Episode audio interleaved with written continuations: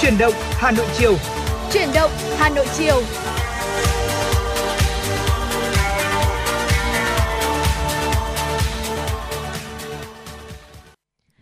Chào mừng quý vị thính giả đã quay trở lại với chuyển động Hà Nội chiều.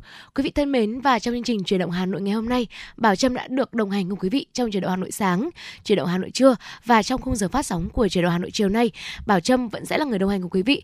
Nhưng mà trong chuyển động Hà Nội chiều chúng ta sẽ cùng uh, chào đón một uh, gương mặt khác, đó là host Quang Minh. Uh, và host Quang Minh có thể gửi lời chào đến quý vị thính giả cũng như là Bảo Trâm không ạ? Dạ vâng ạ, xin được uh, mến chào quý thính giả cũng như là Bảo Trâm.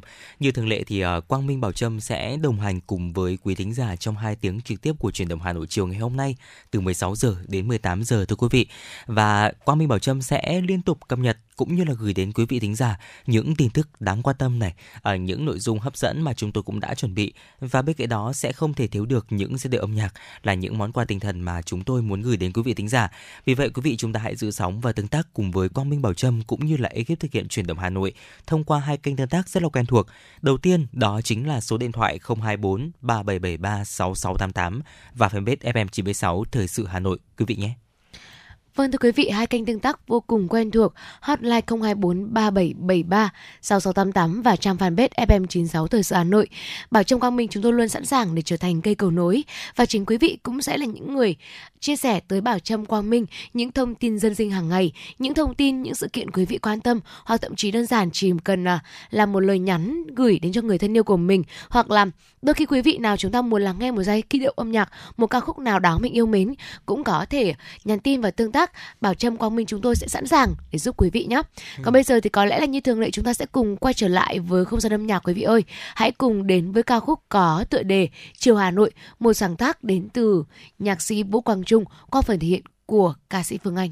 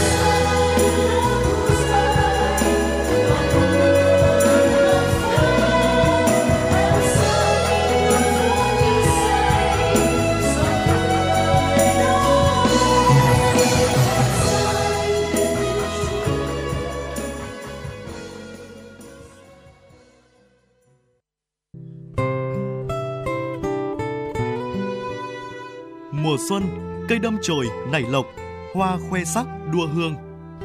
Mùa hạ, ánh nắng chói chang nhảy nhót nô đùa trên bờ cát trắng. Mùa thu, gió heo may lùa nhẹ những chiếc lá vàng bay. Và mùa đông, con đường sâu sắc, cái lạnh bàng bạc của gió mùa. Những cung bậc cảm xúc ấy, quý vị và các bạn sẽ cảm nhận được trong chương trình Dòng thời gian, bài ca đi cùng năm tháng số 11 với chủ đề Gọi tên bốn mùa qua các tác phẩm nổi tiếng của các nhạc sĩ Trịnh Công Sơn, Trần Hoàn, Thanh Tùng, Lê Hữu Hà, Ngô Thụy Miên, Trương Quý Hải.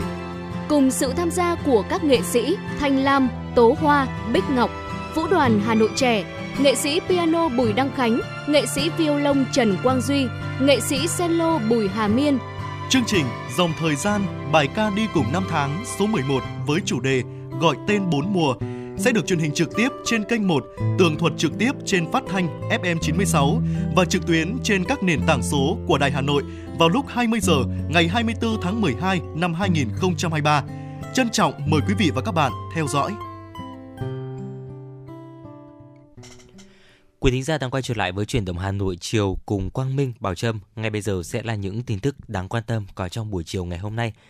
Thưa quý vị, Ngân hàng Thế giới nhận định suy thoái toàn cầu là cú sốc lớn đối với nhiều nền kinh tế có độ mở lớn như Việt Nam. Tuy nhiên, kinh tế Việt Nam vẫn duy trì được tốc độ tăng trưởng. Tăng trưởng kinh tế ở Mỹ là khoảng 2,5% trong năm nay. Tại khu vực đồng euro eurozone, tăng trưởng thậm chí còn yếu hơn, chỉ ở mức khoảng 0,5%. Trong khi đó, Việt Nam vẫn có thể tăng trưởng với tốc độ tương đối nhanh.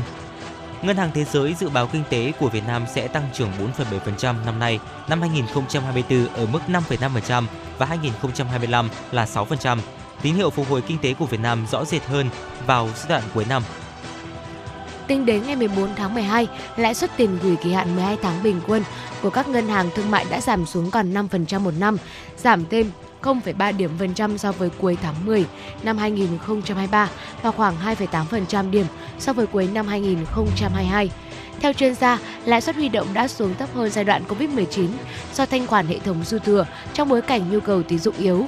Ngoài ra, chính phủ còn thúc đẩy đầu tư công và mở rộng tài khóa, từ đó bơm thêm tiền vào nền kinh tế. Với việc Fed không còn đề cập đến khả năng tăng lãi suất điều hành và dự báo khả năng cắt giảm lãi suất 3 lần vào năm 2024, VN Direct cho rằng ngân hàng nhà nước sẽ có thêm dư địa để nới lỏng chính sách tiền tệ. Theo đó, đơn vị này dự báo ngân hàng nhà nước có thể sẽ xem xét cắt giảm lãi suất chính sách 50 điểm cơ bản vào năm tới trong trường hợp Fed cắt giảm lãi suất theo kế hoạch và tăng trưởng kinh tế của Việt Nam thấp hơn dự kiến. Bộ Công Thương vừa có văn bản gửi các thương nhân đầu mối kinh doanh xăng dầu liên quan đến việc quản lý quỹ bình ổn xăng dầu. Theo đó, trên cơ sở kết luận thanh tra của thanh tra chính phủ về xăng dầu, Bộ Công Thương đề nghị các doanh nghiệp nghiêm túc thực hiện đúng quy định về quỹ bình ổn xăng dầu tại các quy định về quản lý kinh doanh xăng dầu. Các doanh nghiệp cũng được đề nghị thực hiện theo đúng yêu cầu của Bộ Tài chính tại công văn số 13714 ngày 13 tháng 12 về trích lập, chi sử dụng và quản lý, báo cáo công khai minh bạch quỹ bình ổn xăng dầu tại doanh nghiệp theo quy định pháp luật. Thực hiện điều chỉnh ngay số tiền do trích lập chi sử dụng không đúng quy định vào quỹ bình ổn giá xăng dầu đã được nêu tại kết luận thanh tra của thanh tra chính phủ. Doanh nghiệp phải chuyển nộp ngay vào tài khoản quỹ bình ổn giá xăng dầu tại doanh nghiệp theo quy định.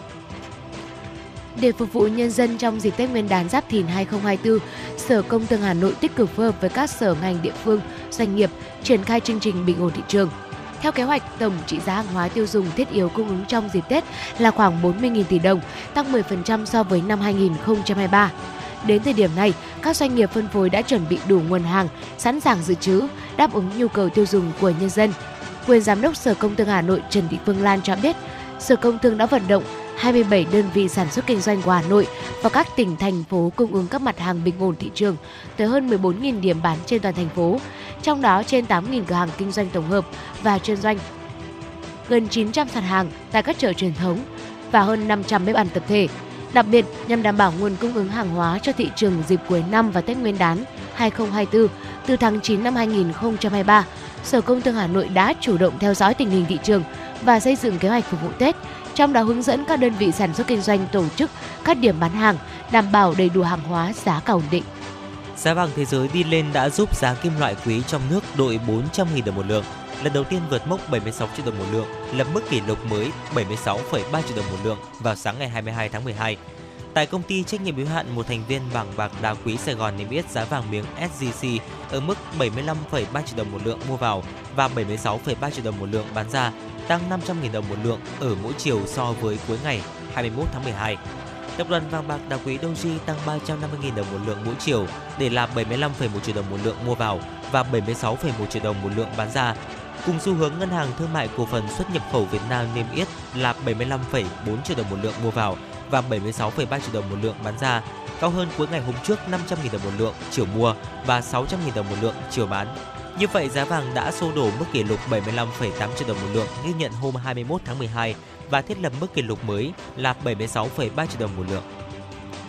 Quý vị thân mến và quý vị vừa được lắng nghe những thông tin cập nhật đến từ biên tập viên Minh Thơm và trong truyền động Hà Nội chiều nay chúng tôi sẽ liên tục cập nhật đến quý vị những thông tin những tin tức đáng chú ý. Và quý vị thân mến, ngày hôm nay là ngày 22 tháng 12 năm 2023, nhân kỷ niệm 79 năm ngày thành lập Quân đội Nhân dân Việt Nam.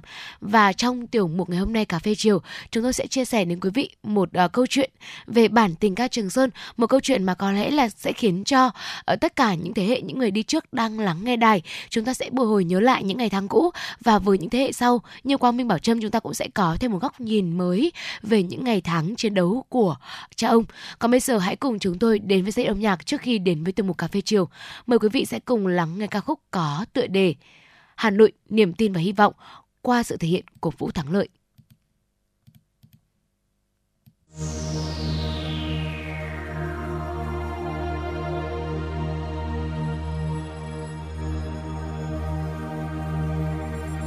hà nội đó.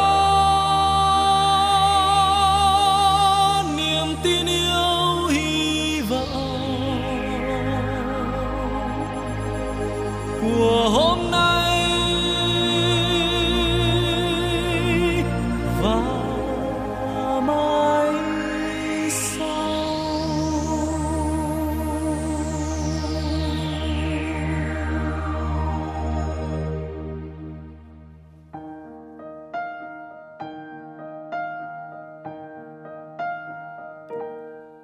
mặt hồ gươm vẫn lung linh mây trời, càng tỏa ngát hương thơm hoa thủ đô. Đường lồng gió thanh thang năm cửa, nghe tiếng cười không quên niềm thương đau. Hà nội đó niềm tin yêu hy vọng của núi sông hôm nay và mai sau. Chân ta bước lòng ung dung tự hào. Kia nòng pháo vẫn vươn lên trời cao. Ơi, đông đô, hùng thiêng dấu xưa còn in nơi đây. Ơi, thăng long, ngày nay chiến công dạng danh non sông. Hà nội, mến yêu của ta, thủ đô mến yêu của ta là ngôi sao mai sáng rỡ sáng soi bóng đêm trường sơn lắng trong nước sông cửu long. Nhẹ nâng bước chân hành quân, dệt nên tiếng ca. Át tiếng bom rền.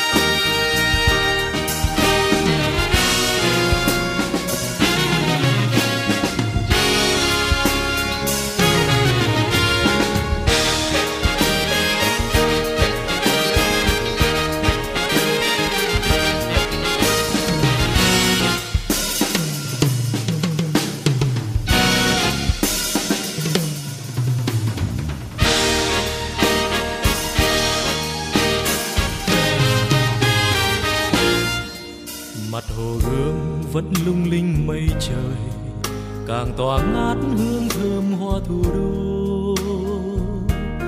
Đường lồng gió thanh thang năm cửa, nghe tiếng cười không quên niềm thương đau. Hà nội đó niềm tin yêu hy vọng của núi sông hôm nay và mai sau. Chân ta bước lòng ung dung tự hào kia nòng pháo vẫn vươn lên trời cao. Ơi đông đô hùng thiêng dấu xưa còn in nơi đây. Ơi, thăng long, ngày nay chiến công dạng danh non sông. Hà nội, mến yêu của ta, thủ đô, mến yêu của ta.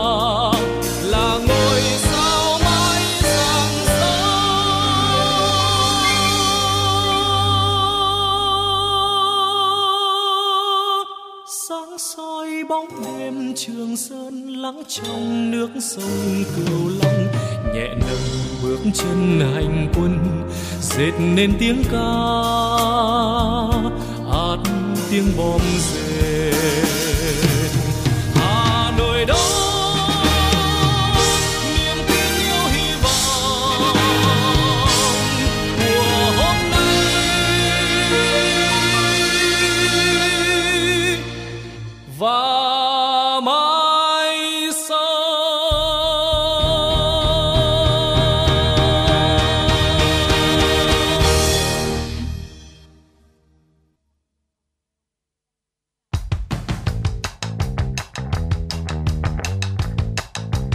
Bản tin giao thông Hà Nội, một bản tin chuyên biệt về giao thông.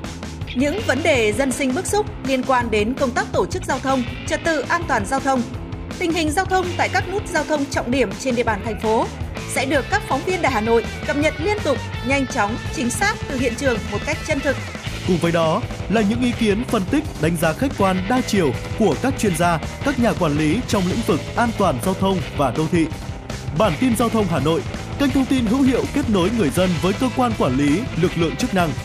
Phát sóng 17 giờ hàng ngày trên kênh 1 truyền hình Hà Nội. Mời quý vị và các bạn đón xem.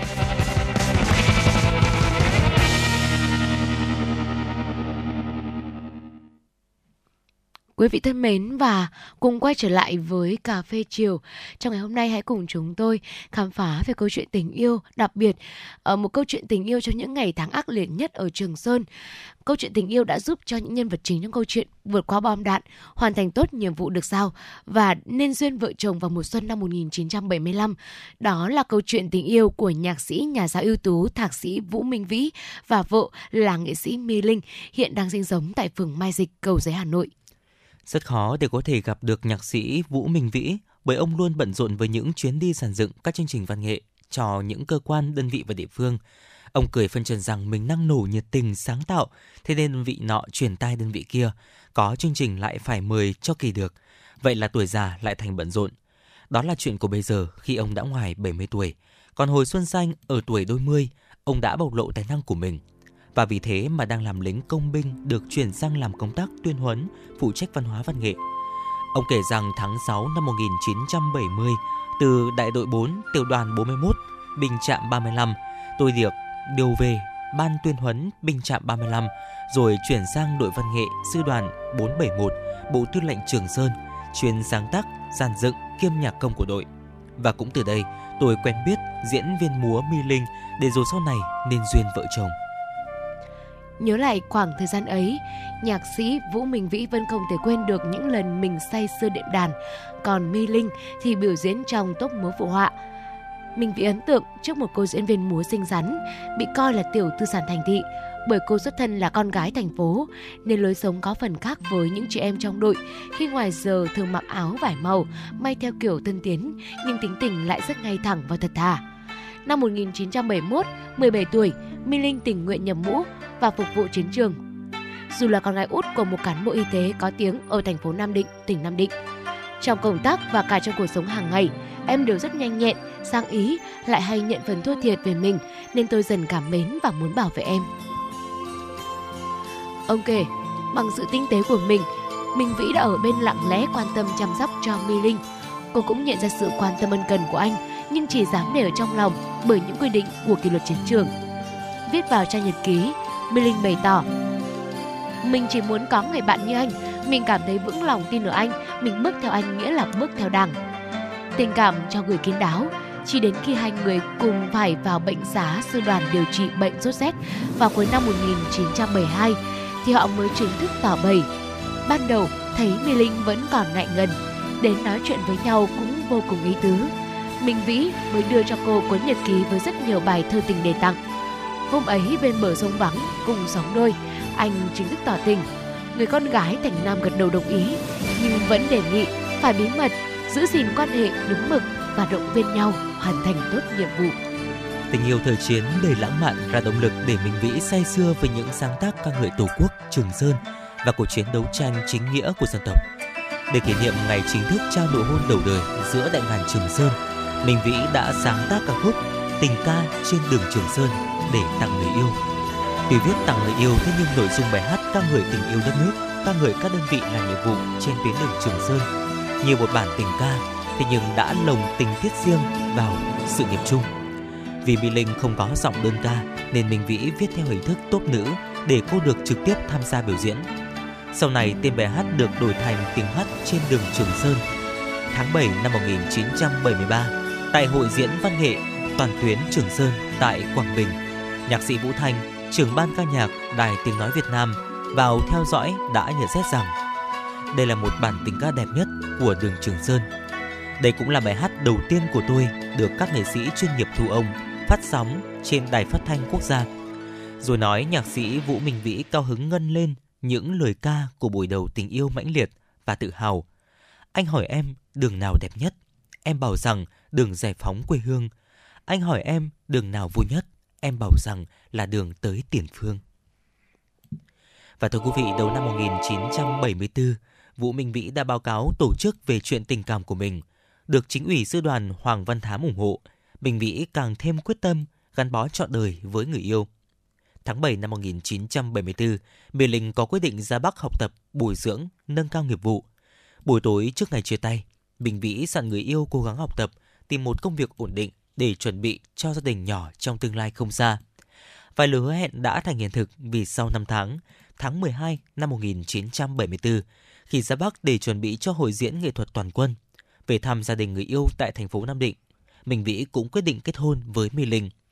Được sự đồng ý của hai bên gia đình, Minh Vĩ đã xin phép được kéo dài kỳ nghỉ phép để chuẩn bị cho hôn lễ. Ngày 5 tháng 1 năm 1975, đám hỏi tổ chức xong, đoàn nhà trai về ân thi Hương Yên, còn một số người thì đã ở lại để có thể làm thủ tục đăng ký kết hôn. Vì giấy đăng ký này mà nhạc sĩ đã suýt không được cưới vợ. Nhạc sĩ đã chia sẻ tiếp rằng ở trước khi rời đơn vị, tôi không có sự chuẩn bị kết hôn nên không xin xác nhận của chỉ huy sư đoàn. Đến khi ra Bắc, tôi đành xin tạm giấy xác nhận thân nhân của cơ quan Bộ Tư lệnh Trường Sơn ở Hà Nội. Lòng chắc mầm sẽ suôn sẻ. Ai dè, khi cùng My Linh đi đăng ký kết hôn thì bị từ chối vì giấy tờ không hợp lệ.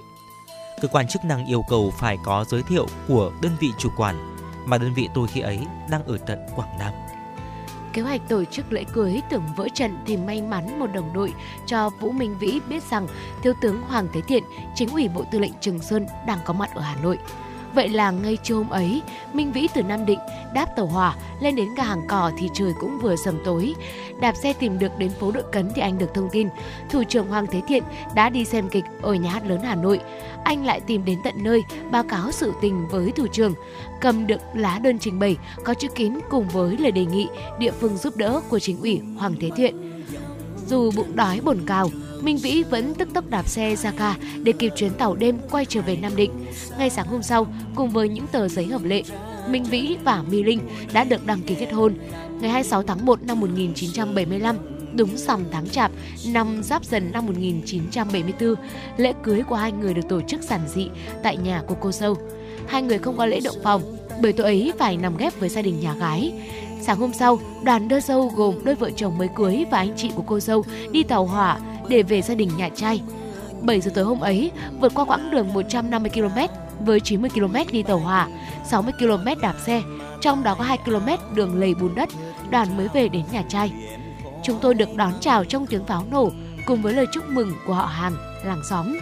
Vậy là trải qua 13 tiếng rước dâu dưới trời mưa phùn rét mướt của tiết tháng chạp, Trước đó là những vất vả gian nan để có được giấy chứng nhận đăng ký kết hôn. Tôi và My Linh đã thành duyên đôi lứa. Chúng tôi tự nhủ chắc hiếm có đám cưới nào khó quên như của mình. Nhạc sĩ Vũ Minh Vĩ cho biết. Và quý vị thân mến, quý vị đang lắng nghe ca khúc Trường Sơn Đông Trường Sơn Tây. Và ngay sau đây thì hãy cùng chúng tôi thư giãn một vài giây phút với ca khúc này quý vị nhé.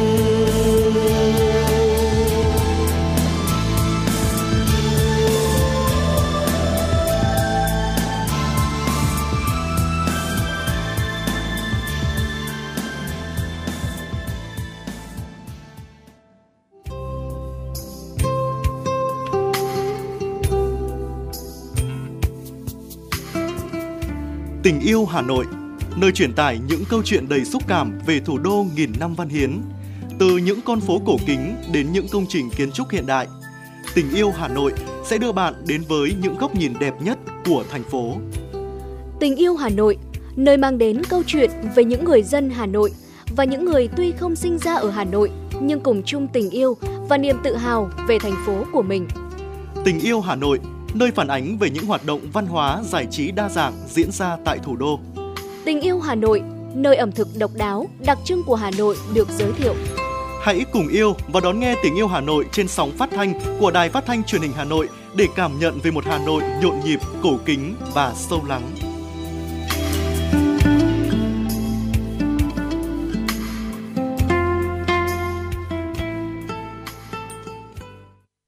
Quý thính giả đang quay trở lại với truyền động Hà Nội chiều. Ngay bây giờ sẽ là những tin tức đáng quan tâm tiếp theo.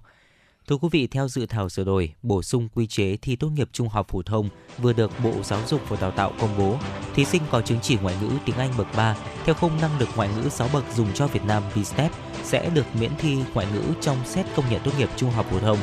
Đơn vị cấp chứng nhận chứng chỉ là các đơn vị tổ chức thi theo quy chế thi đánh giá năng lực ngoại ngữ theo khung năng lực ngoại ngữ 6 bậc dùng cho Việt Nam hiện hành đây là lần đầu tiên Bộ Giáo dục và Đào tạo đưa chứng chỉ ngoại ngữ tiếng Anh 3 bậc theo khung năng lực ngoại ngữ 6 bậc dùng cho Việt Nam vào danh mục chứng chỉ áp dụng miễn thi cho học sinh trong kỳ thi tốt nghiệp trung học phổ thông. Thưa quý vị, xin được chuyển sang một thông tin đáng chú ý tiếp theo ạ. Thưa quý vị, nhằm đa dạng hình thức tuyên truyền phổ biến giáo dục pháp luật, nâng cao nhận thức ý thức chấp hành pháp luật khi tham gia giao thông cho học sinh, Phòng Giáo dục và Đào tạo huyện Ứng Hòa đã tổ chức chương trình giao lưu tuyên truyền giáo dục an toàn giao thông cho học sinh tiểu học năm học 2023-2024. Tham gia chương trình, các đội thi đến từ các trường tiểu học tham gia dự thi với hai phần, hùng biện và tuyên truyền. Chương trình giao lưu là sân chơi bổ ích, có ý nghĩa thiết thực nhằm bổ sung củng cố kiến thức an toàn giao thông, phát huy tính tích cực chủ động trong học tập, tìm hiểu pháp luật về an toàn giao thông cho học sinh tiểu học, đồng thời hình thành một số kỹ năng cơ bản về an toàn giao thông giúp học sinh vận dụng hiểu biết khi tham gia giao thông. Tại lễ tổng kết, Phòng Giáo dục và Đào tạo huyện Ứng Hòa đã tặng giấy chứng nhận cho 30 tập thể 30 cá nhân đạt thành tích trong chương trình giáo dục, tuyên truyền an toàn giao thông cấp huyện và tặng thưởng cho 25 cá nhân và 26 tập thể trong chương trình giao lưu, tuyên truyền an toàn giao thông cấp huyện năm học 2023-2024. Tối qua tại Trung tâm Triển lãm Văn hóa Nghệ thuật Việt Nam Hà Nội, Bộ Văn hóa Thể thao và Du lịch khai mạc triển lãm Quân với dân một ý chí. Triển lãm trưng bày hơn 200 bức ảnh khơi dậy niềm tự hào dân tộc, chủ nghĩa anh hùng cách mạng, lòng yêu nước, ra sức xây dựng nền quốc phòng toàn dân vững mạnh, đáp ứng yêu cầu nhiệm vụ xây dựng bảo vệ vững chắc Tổ quốc Việt Nam, xã hội chủ nghĩa trong thời kỳ mới. Triển lãm trưng bày theo ba nhóm nội dung Quân đội Nhân dân Việt Nam từ nhân dân mà ra, Quân đội Nhân dân Việt Nam vì nhân dân mà chiến đấu và Quân đội Nhân dân Việt Nam cùng toàn dân trong sự nghiệp xây dựng và bảo vệ Tổ quốc Việt Nam xã hội chủ nghĩa, giúp người xem hiểu hơn về truyền thống gắn bó máu thịt giữa quân đội với nhân dân ta. Triển lãm Quân với dân một ý chí diễn ra từ ngày 21 đến ngày 24 tháng 12 năm 2023 tại Trung tâm Triển lãm Văn hóa Nghệ thuật Việt Nam, số 2 Hoa Lư, Hà Nội. Sau thành công của sự kiện ra mắt sách tại Việt Nam, đầu tuần vừa qua, Stephen Đỗ, nguyên nghị sĩ Pháp gốc Việt, tiếp tục giới thiệu cuốn sách Đường tới Quốc hội của nữ nghị sĩ Pháp gốc Việt đầu tiên của mình với cộng đồng người Việt Nam và châu Á tại Pháp. Stephen Đỗ chia sẻ, cô muốn là nguồn cảm hứng cho người Việt tại Pháp tham gia vào chính trường, sau khi ra mắt bản tiếng Việt tại Việt Nam, cuốn sách này đã xuất bản bằng tiếng Pháp và bán trên hệ thống phát hành của Pháp. Ngoài việc ký tặng sách, sự kiện bàn tròn xoay quanh sự nghiệp chính trị của người phụ nữ Việt Nam đầu tiên tham gia chính trường Pháp cũng đặc biệt được quan tâm. Thưa quý vị, chỉ còn khoảng hơn một tháng nữa là đến Tết Nguyên đán. Lợi dụng thời điểm này, nhiều đối tượng đã lén lút vận chuyển, buôn bán pháo, nhất là các loại pháo hoa nổ do nước ngoài sản xuất về tiêu thụ. Đáng chú ý trong các vụ việc bị lực lượng công an thành phố Hà Nội phát hiện bắt giữ mới đây, số lượng tăng vật pháo hoa nổ có xu hướng nhiều hơn trước và diễn biến hết sức phức tạp. Kiểm tra một chiếc xe ô tô đang dừng đỗ tại cầu Vai Nghiêng, huyện Thạch Thất, các trinh sát phòng cảnh sát kinh tế công an thành phố Hà Nội phát hiện bên trong xe chở bao tải chứa hai thùng xốp có chứa nhiều hộp hình chữ nhật nghi là pháo nổ. Bên ngoài các hộp này in chữ nước ngoài với hình dàn pháo hoa nổ có số lượng là 49 ống. Từ lời khai ban đầu, cơ quan công an đã tiến hành khám xét tại ba địa điểm, thu giữ gần một tạ pháo hoa nổ đã được cất giấu tiêu thụ ở nhiều tỉnh thành phố. Đây là lần đầu tiên lực lượng cảnh sát kinh tế thành phố Hà Nội bắt giữ chọn cả đường dây buôn bán, vận chuyển và tiêu thụ với số lượng lớn. Theo cơ quan công an, từ nay đến Tết Nguyên đán, hoạt động buôn bán pháo hoa nhập lậu có diễn biến phức tạp. Do đó, bên cạnh việc tuần tra, kiểm soát, xử lý nghiêm các hành vi buôn bán, vận chuyển pháo hoa, pháo nổ, cơ quan công an cũng khuyến cáo người dân không nên tiếp tay mua bán, tàng trữ các loại pháo do nước ngoài sản xuất, vì đây là hành vi vi phạm pháp luật và cũng là bảo đảm an toàn sức khỏe của chính bản thân và những người xung quanh.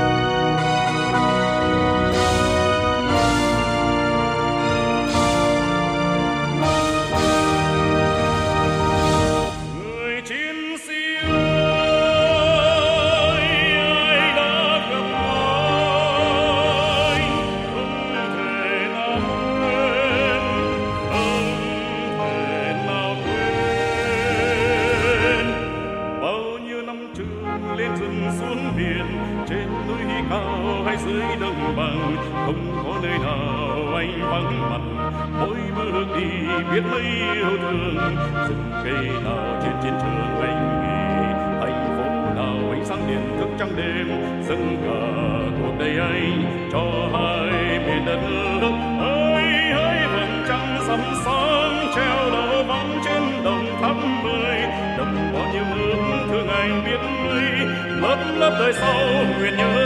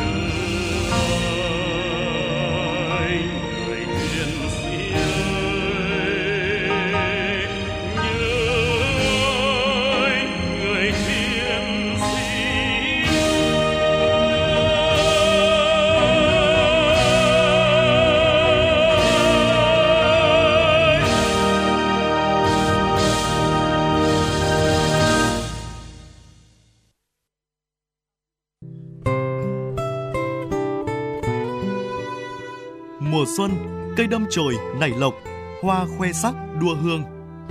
Mùa hạ, ánh nắng chói chang nhảy nhót nô đùa trên bờ cát trắng. Mùa thu, gió heo may lùa nhẹ những chiếc lá vàng bay. Và mùa đông, con đường sâu xác, cái lạnh bàng bạc của gió mùa. Những cung bậc cảm xúc ấy, quý vị và các bạn sẽ cảm nhận được trong chương trình Dòng thời gian, bài ca đi cùng năm tháng số 11 với chủ đề Gọi tên bốn mùa qua các tác phẩm nổi tiếng của các nhạc sĩ Trịnh Công Sơn, Trần Hoàn, Thanh Tùng, Lê Hữu Hà, Ngô Thụy Miên, Trương Quý Hải. Cùng sự tham gia của các nghệ sĩ Thanh Lam, Tố Hoa, Bích Ngọc, Vũ đoàn Hà Nội trẻ, nghệ sĩ piano Bùi Đăng Khánh, nghệ sĩ violon Trần Quang Duy, nghệ sĩ cello Bùi Hà Miên.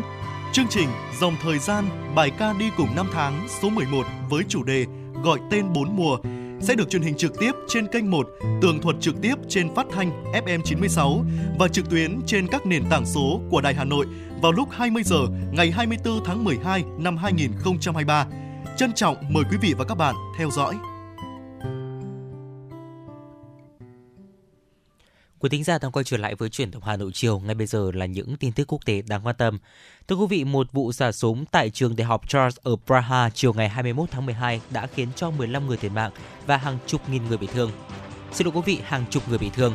Cơ quan cảnh sát cho biết vụ việc xảy ra vào khoảng 15 giờ tại tòa nhà chính của đại học Charles trên quảng trường Jan Palach ở trung tâm thành phố. Kẻ xả súng được xác định là David Kozak, 24 tuổi, đến từ Klado, là sinh viên của trường theo các báo cáo sơ bộ, thanh niên này đã sát hại một người đàn ông 55 tuổi là cha mình trước khi thực hiện vụ xả súng ở trường Charles. Một số các báo cáo cho biết thanh niên này đã đăng ý định giết người trên ứng dụng mạng xã hội Telegram.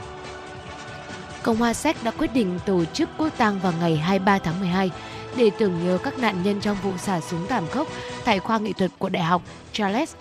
Chính phủ Séc đã quyết định vấn đề này tại một cuộc họp bất thường có sự tham dự của Tổng thống Pes Faven và Chủ tịch Hạ viện Margaret Perakarova Adamova. Tuyên bố quyết tăng được Thủ tướng phép Vialama công bố sau cuộc họp của chính phủ. Đồng thời ông kêu gọi người dân thành một chút mặc niệm cho các nạn nhân trong thảm kịch vào chiều ngày 21 tháng 12. Quân đội Israel đã phát hiện một trung tâm chỉ huy của Hamas trong hệ thống đường hầm bên dưới thành phố Gaza. Theo quân đội Israel, các đường hầm này thường xuyên được sử dụng bởi các lãnh đạo cấp cao của Hamas theo những hình ảnh được công bố, các đường hầm còn lối lên xuống bằng cầu thang xoắn ốc và thang máy sâu 20m dưới lòng đất. Các đường hầm được trang bị hệ thống điện, nước, camera giám sát và cửa chống bom đạn. Xin được chuyển sang thông tin quốc tế đáng chú ý tiếp theo. Những người sống sót sau trận động đất kinh hoàng ở các tỉnh ở tỉnh Cam Túc Trung Quốc hiện nay đã được các lực lượng cứu hộ cứu nạn cung cấp lều an toàn. Trong lúc đó, công tác dọn dẹp các đống đổ nát đang được triển khai nhanh chóng. Tuy nhiên vẫn còn nỗi lo về những cơn dư chấn tiềm ẩn có thể xảy ra. Hàng chục người vẫn mất tích và 137 người đã được xác định thiệt mạng sau khi trận động đất có mạnh có độ có dư chấn mạnh là 6,2 độ xảy ra tại khu vực miền núi hẻo lánh gần biên giới giữa hai tỉnh là Cam Túc và Thanh Hải của Trung Quốc. Xen giữa đống đổ nát là các căn lều tạm được dựng lên lấy chỗ cho người dân tránh trú. Một số người quay về nhà của họ dù lo sợ những cơn dư chấn sẽ khiến các vết nứt trên tường to hơn và ngôi nhà có thể đổ sập bất cứ lúc nào. Sự lo âu càng thêm nặng nề hơn khi mùa đông với nền nhiệt giảm xuống mức 0 độ C tiếp tục kéo dài. Thay vì thường cuối năm dựa trên hiệu quả công việc, một công ty Trung Quốc đã thúc đẩy nhân viên chăm chỉ tập thể dục để lĩnh lương. Công ty giấy Tompo Quảng Đông ở tỉnh Quảng Đông Trung Quốc gần đây đã thu hút sự chú ý khi thay thế chế độ thưởng cuối năm dựa trên hiệu suất truyền thống bằng thành tích thể thao. Theo truyền thông Trung Quốc, các nhân viên của Jumbo Paper rất hài lòng về cơ chế tiền thưởng mới. Họ nhận xét chính sách này là một mũi tên trúng hai con chim vì họ có thể nhận được cả sức khỏe và tiền bạc. Nhưng ngoài những phản hồi tích cực trên mạng, một số người e ngại chương trình có thể dẫn đến sự phân biệt đối xử. Mặc dù đã vào mùa khô, số ca sốt xuất huyết tại Lào vẫn tiếp tục gia tăng. Tính tới ngày 20 tháng 12, trên cả nước Lào đã có hơn 35.000 trường hợp mắc sốt xuất huyết, trong đó 20 ca tử vong. Giới chức y tế Lào yêu cầu người dân tiếp tục cảnh giác không vì mùa khô đến mà lơ là phòng bệnh. Đề nghị người dân tiếp tục duy trì các biện pháp phòng ngừa sốt xuất huyết, giữ nhà cửa sạch sẽ, phun thuốc diệt muỗi và phát quang bụi rậm để hạn chế môi trường sinh sản của muỗi. Thông tin từ chính quyền thành phố Moscow cho biết thành phố không có kế hoạch bắn pháo hoa vào đêm giao thừa và Giáng sinh. Trong cuộc trao đổi với báo chí, bà Tamara Forlavo, Phó Chủ tịch Duma Quốc gia, tức Hạ viện Nga cho biết, bà ủng hộ việc cầm bắn pháo hoa mừng năm mới ở những nơi công cộng và gần các tòa nhà dân cư. cũng như cấm hoàn toàn việc sử dụng pháo hoa vào dịp lễ ở các khu vực giáp Ukraine. Năm ngoái, thủ đô Moscow cũng hạn chế tổ chức bắn pháo hoa vào dịp năm mới. Quyết định được đưa ra sau khi tiến hành cuộc bỏ phiếu mang tên Công dân tích cực với khoảng 300.000 người dân bày tỏ ý kiến của mình. Giới chức Amsterdam, Hà Lan đã tiết lộ kế hoạch di rời phố đèn đỏ nổi tiếng đến một trung tâm giải trí người lớn ở phía nam thành phố. Việc di rời phố đèn đỏ được coi như một phần của đề xuất nhằm loại bỏ hình ảnh trụy lạc của khu vực và giảm số lượng khách du lịch cũng như tội phạm tại đây. Quý vị thân mến và vừa rồi là những tin tức quốc tế được thực hiện bởi biên tập viên Minh Thơm. Tiếp nối chương trình mời quý vị cùng chúng tôi đến với tiểu mục khám phá Hà Nội. Và ngày hôm nay hãy cùng Bảo Trâm Quang Minh đến với làng Vạn Phúc, nơi lưu giữ sắc lụa nghìn năm. Nằm bên dòng sông Nhuệ Hiền Hòa, làng Vạn Phúc quận Hà Đông Hà Nội nức tiếng với nghề dệt lụa cổ truyền. Sản phẩm lụa ở đây đã từng được người Pháp ca ngợi là đệ nhất tình xảo của Đông Dương, là thứ quà tiến vua quý giá. Dạ vâng thưa quý vị, qua những thăng trầm sắc lụa nghìn năm nơi làng cổ vẫn được bảo tồn. Và không những vậy thì à, Vạn Phúc còn là một ngôi làng cách mạng với nhiều địa chỉ đỏ lưu giữ những giá trị lịch sử quan trọng. Nghề dệt lụa Vạn Phúc được định hình và băng danh xa gần nhờ nét tài hoa của những nghệ nhân làng nghề.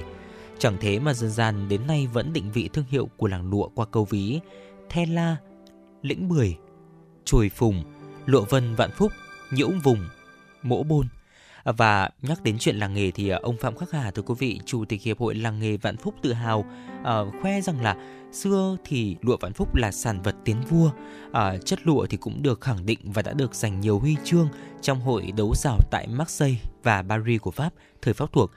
Đến nay thì à, lụa của Vạn Phúc vẫn là thương hiệu riêng mà mỗi khi nhắc đến người trong làng đều thấy tự hào.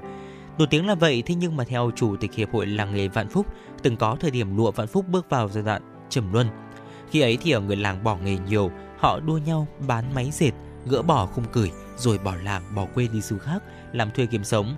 Cảnh làng nghề buồn thì à, rất là điều hưu cũng như là có một cái sự trầm lắng ở trong giai đoạn này.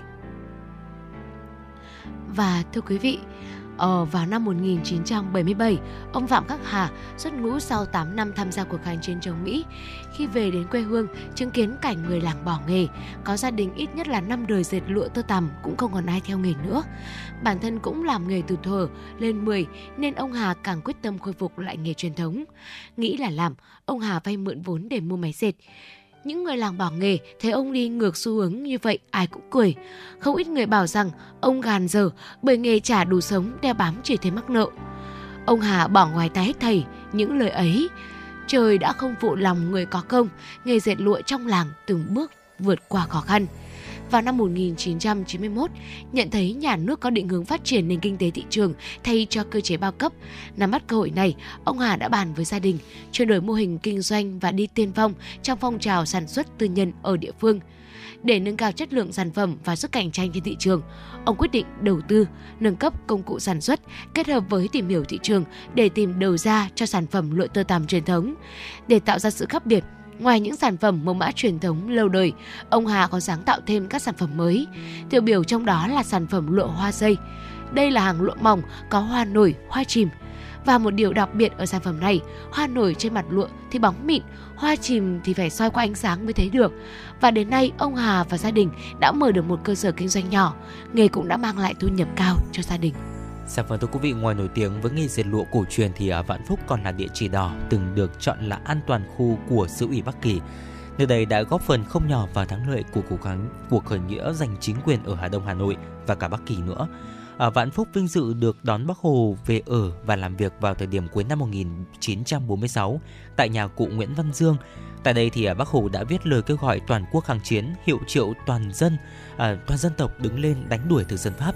Và nhiều gia đình trong làng thì cũng từng là nơi ở và làm việc của cán bộ cách mạng như là nhà cụ Nguyễn Văn Chất à, từng là nơi làm việc cũng như là nơi ở của đồng chí Trường Trinh khi về công tác tại Vạn Phúc vào tháng 7 năm 40 à, cũng như là nơi nuôi dưỡng và bảo vệ an toàn cho các đồng chí Hoàng Văn Thụ, Hoàng Quốc Việt, Trần Đăng Ninh, Lê Hiến và đến ngày nay thì ờ, những chứng tích cách mạng này vẫn được người dân Vạn Phúc gìn giữ và là nơi để chúng ta có thể là đến tham quan và tìm hiểu thêm về lịch sử. Vâng thưa quý vị, và khi mà nhắc đến vạn phúc thì có lẽ là mọi người cũng còn nhắc đến một cái từ khóa nữa. Đó chính là uh, chợ hoa của vạn phúc. Uh, thưa quý vị uh, chợ hoa vạn phúc được thành lập từ năm 2014 tại khu chợ này thì người ta có thể tìm thấy từ cây cảnh cây thế hạt giống cây chậu phân bón đến cả những chiếc giá để đặt chậu cây. Và cũng tại đây có thể dễ dàng bắt quen hay là học tập kinh nghiệm trồng hoa, cây cảnh với cánh thương lái, chủ vườn đến từ khắp những vùng ngoại thành Hà Nội như Thường Tín, Mê Linh, Gia Lâm.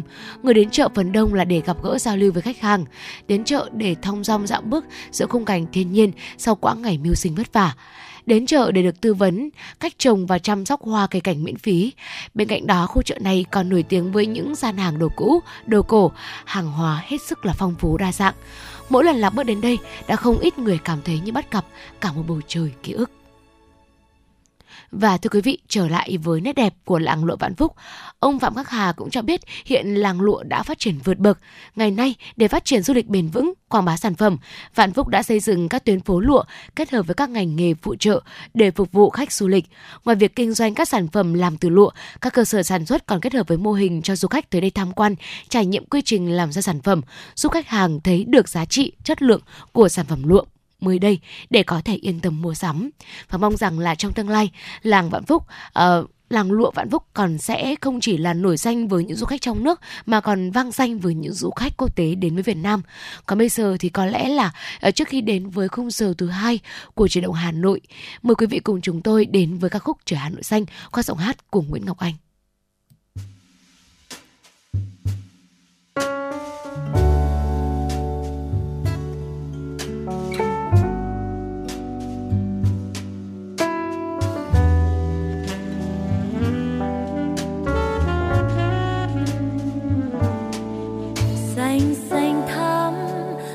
Trời xanh Hà Nội.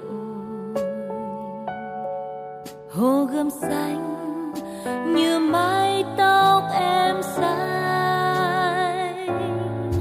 Thân thương quá nụ cười người Hà Nội. Đã gặp rồi mà bồi hồi nhớ mãi. Hà Nội ơi ta chưa quên ta chưa quên một mùa thu hà nội vùng lên hồng hà cuộn xa ta chưa quên những ngày đêm mịt mù bão lửa đêm pháo hoa anh lại gặp em. Trời điện biên hà nội chiến thắng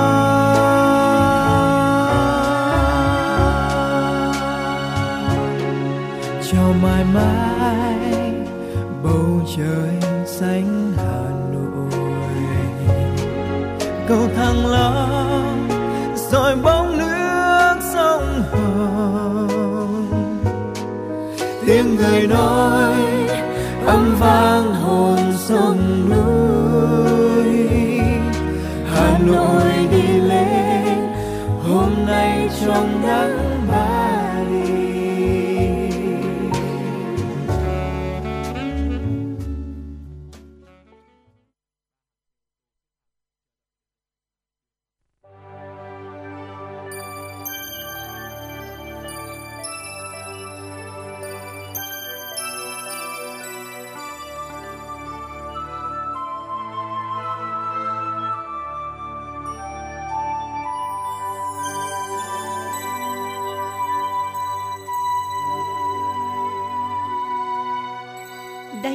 là Đài Phát thanh và Truyền hình Hà Nội.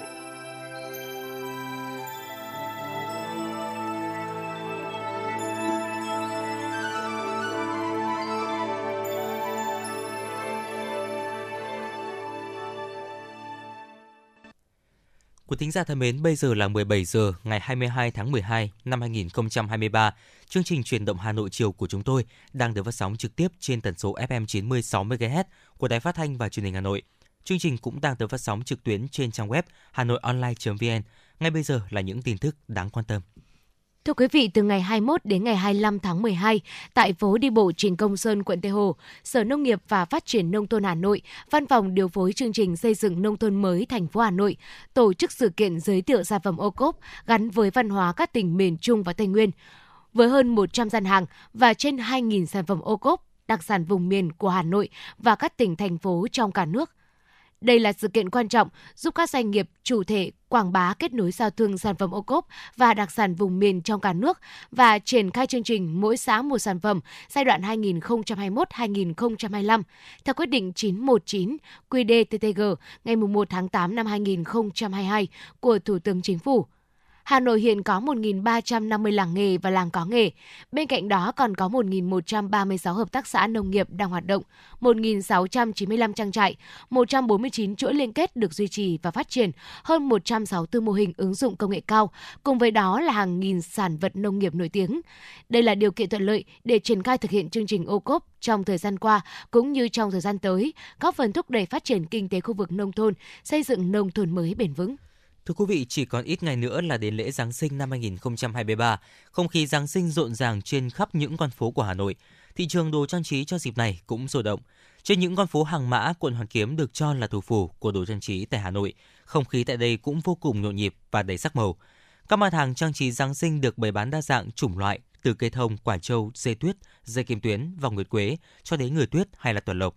Năm nay nhiệt giá các loại đồ trang trí nhà cửa có nhích nhẹ so với mọi năm – Giá các loại nơ, chuông, trái châu, dây kim tuyến, hộp quà dao động từ 10.000 đến 40.000 đồng một món. Vòng nguyệt quế từ 160.000 đến 800.000 đồng một vòng. Người tuyết với nhiều kích thước khác nhau, giá từ 300 đến 1 triệu đồng một sản phẩm. Những đồ trang trí bằng nhựa giả sứ bắt mắt với nhiều hình thù quen thuộc đặc trưng Noel được bày bán với giá 100.000 đồng một sản phẩm. Các loại cây thông Noel nhỏ giá từ 200 đến 500.000 đồng một cây. Đối với các loại cây lớn từ 1,2m đến 2m có giá từ 1 triệu đến 2 triệu đồng. Chỉ còn vài ngày nữa là đến Giáng sinh, năm nay cây thông kẽm nhung đang trở thành món quà được tìm kiếm trên mạng xã hội. Trong vòng một tháng đã có hàng chục nghìn thảo luận về chủ đề này. Mặt hàng này bỗng nhiên trở thành cơ hội kinh doanh tốt của nhiều cửa hàng. Kinh doanh theo trào lưu trên mạng xã hội cũng trở thành mô hình được nhiều người theo đuổi. Tuy nhiên, theo các công ty nghiên cứu thị trường, trào lưu thường có tuổi thọ ngắn vài ngày, vài tháng và thậm chí là chỉ vài tuần – cơ hội kiếm tiền từ trào lưu vì thế cũng sẽ ngắn lại. Vậy làm sao để thành công khi kinh doanh theo trào lưu? Theo đơn vị chuyên nghiên cứu thị trường, các trào lưu trên mạng xã hội hiện nay của Việt Nam đều có một công thức chung, đó là từ nổi lên từ nhiều nền tảng video ngắn TikTok, sau đó lan rộng nhờ Facebook và các hội nhóm trên Facebook. Dù kinh doanh theo trào lưu đang mang lại lợi nhuận, nhưng để tận dụng và bắt kịp lại là chuyện khác, bởi các trào lưu đến và đi – sẽ rất nhanh. Cũng vì thế mà các mô hình kinh doanh theo trào lưu cũng sẽ rất dễ vào cảnh sớm nở tối tàn. Bộ Tài chính đã ban hành quyết định số 2715 về việc công bố công khai dự toán ngân sách nhà nước năm 2024. Theo đó, dự toán ngân sách nhà nước năm 2024, tổng thu cân đối ngân sách nhà nước là 1 triệu 700 tỷ đồng, trong đó thu nội địa hơn 1 triệu 400 tỷ đồng, thu từ dầu thô 46.000 tỷ đồng, thu cân đối từ hoạt động xuất khẩu nhập khẩu 204.000 tỷ đồng, thu viện trợ 6.000 575 tỷ đồng. Tổng chi ngân sách nhà nước là hơn 2 triệu 100 tỷ đồng. Năm 2023, hoạt động du lịch của các nước có sự phục hồi mạnh mẽ, gặt hái được nhiều kết quả tích cực. Tổng số khách du lịch quốc tế ước đạt là 12 triệu 500 nghìn lượt, vượt chỉ tiêu đặt ra từ đầu năm 8 triệu lượt và đạt mục tiêu đã điều chỉnh 12,5 đến 13 triệu lượt của năm – Năm 2023, Cục Du lịch vinh dự nhận danh hiệu Cơ quan Quản lý Du lịch hàng đầu châu Á lần thứ tư. Tại lễ trao giải thưởng toàn cầu, Việt Nam được tổ chức giải thưởng du lịch thế giới vinh danh là điểm đến di sản hàng đầu thế giới. Nhiều điểm đến doanh nghiệp du lịch Việt Nam đã nhận được các hạng mục giải thưởng danh giá khác.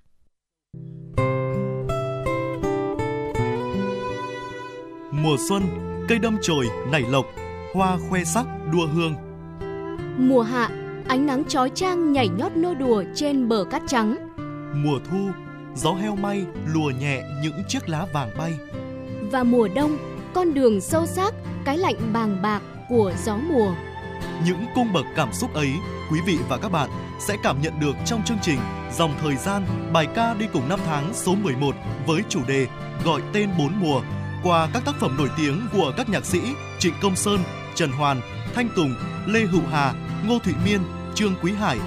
Cùng sự tham gia của các nghệ sĩ Thanh Lam, Tố Hoa, Bích Ngọc, Vũ đoàn Hà Nội trẻ, nghệ sĩ piano Bùi Đăng Khánh, nghệ sĩ violon Trần Quang Duy, nghệ sĩ cello Bùi Hà Miên. Chương trình Dòng thời gian, bài ca đi cùng năm tháng số 11 với chủ đề Gọi tên bốn mùa sẽ được truyền hình trực tiếp trên kênh 1, tường thuật trực tiếp trên phát thanh FM 96 và trực tuyến trên các nền tảng số của Đài Hà Nội vào lúc 20 giờ ngày 24 tháng 12 năm 2023. Trân trọng mời quý vị và các bạn theo dõi.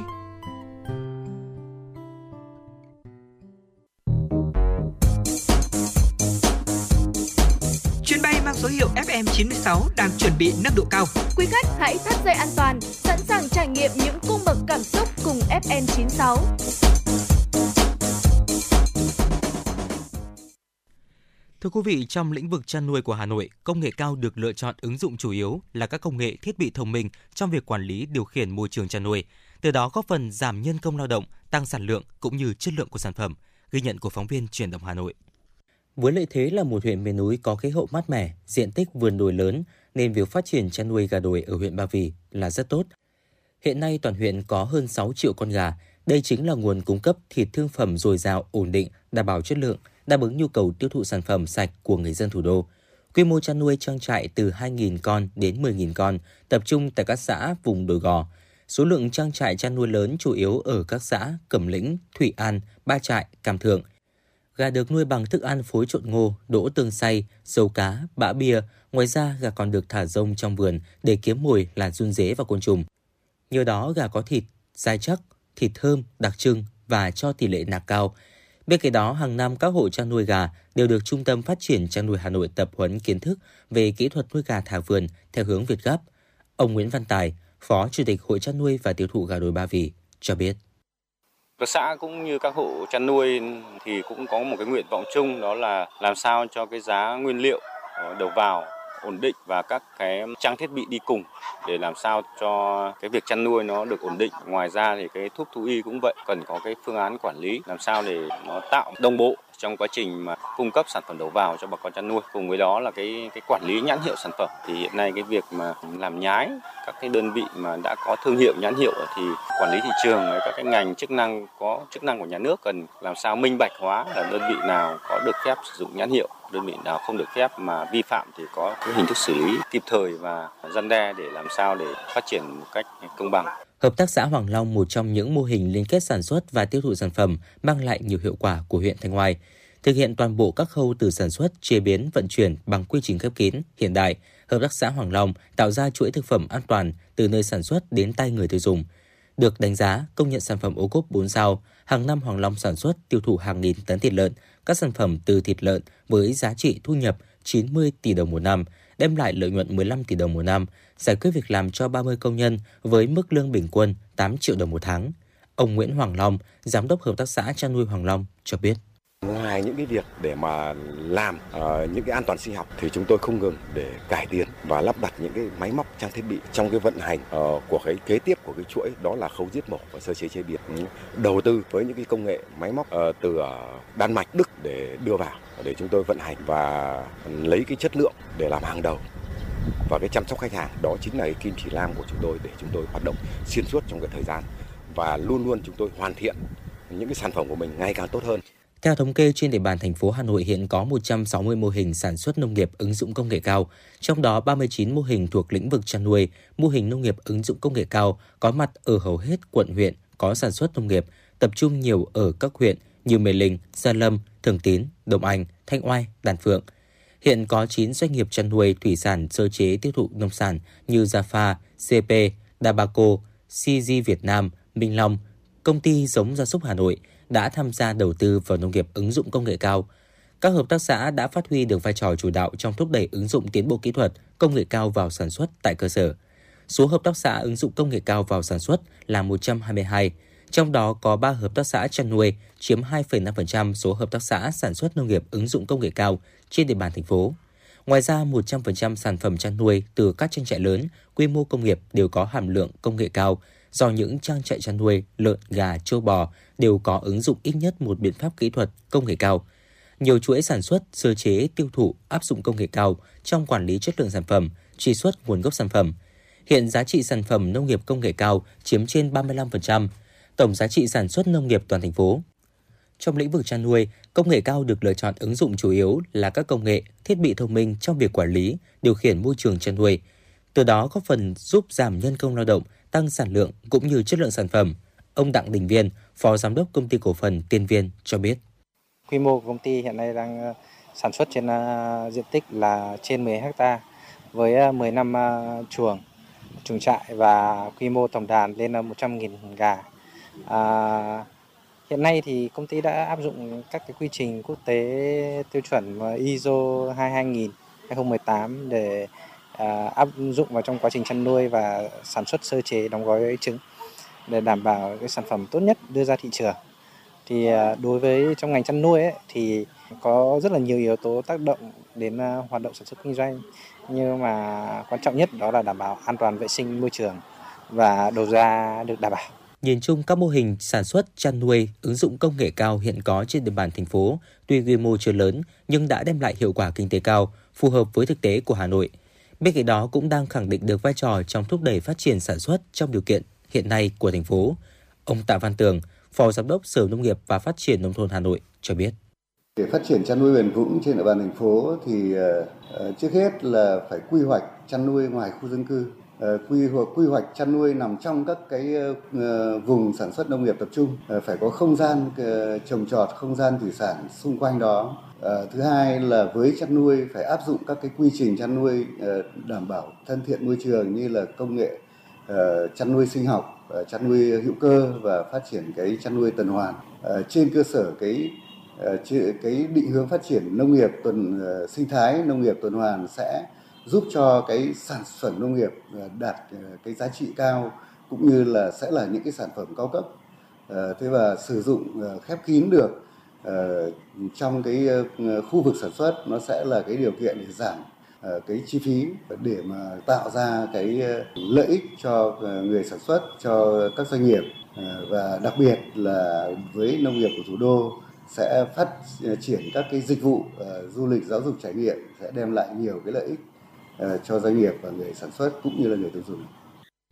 Để đẩy mạnh phát triển chăn nuôi ứng dụng công nghệ cao, cần quy hoạch khu nông nghiệp ứng dụng công nghệ cao, vùng sản xuất nông nghiệp ứng dụng công nghệ cao để tích hợp vào các quy hoạch phân khu, quy hoạch chung của thành phố, đồng thời giải quyết những khó khăn vướng mắc trong thực hiện các cơ chế chính sách về hỗ trợ phát triển ứng dụng công nghệ cao vào sản xuất – Cùng với đó, tổ chức tập huấn kỹ thuật sản xuất nông nghiệp ứng dụng công nghệ cao, phát triển thị trường, dịch vụ hỗ trợ hoạt động công nghệ cao trong nông nghiệp.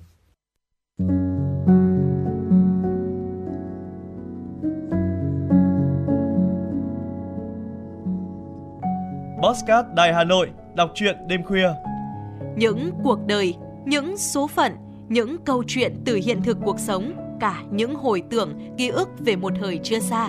Tất cả sẽ được gửi gắm mỗi ngày một số trong chương trình podcast Đọc truyện đêm khuya của Đài Hà Nội. Ở đó, mỗi câu chuyện của các nhà văn nổi tiếng Việt Nam và cả những cây bút trẻ sông sáo sẽ đưa quý thính giả xa gần đắm chìm trong những không gian và thời gian khi thì hư ảo, huyền hoặc, lúc lại chân thực đến bất ngờ, để rồi khép lại mỗi tác phẩm luôn là tình người, là sự tử tế, là tính nhân văn lan tỏa trong đời thường. Và thậm chí đôi khi còn là hồi chuông cảnh tỉnh những phận người lầm lỡ để định hướng con người đến một cuộc sống tốt đẹp hơn.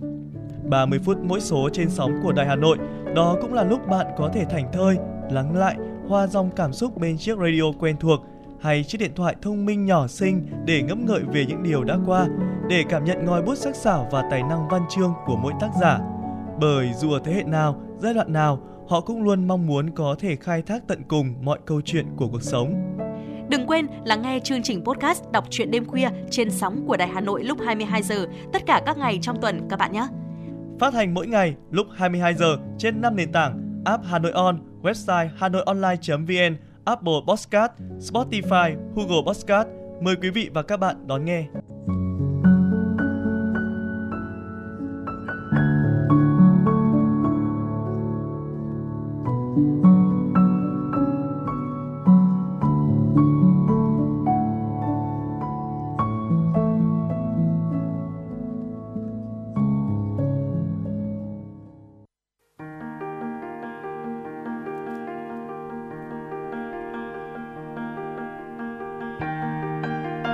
Các bạn đang theo dõi kênh FM 96 MHz của Đài Phát thanh Truyền hình Hà Nội. Hãy giữ sóng và tương tác với chúng tôi theo số điện thoại 024 3773 6688. FM 96 đồng hành trên mọi nẻo đường.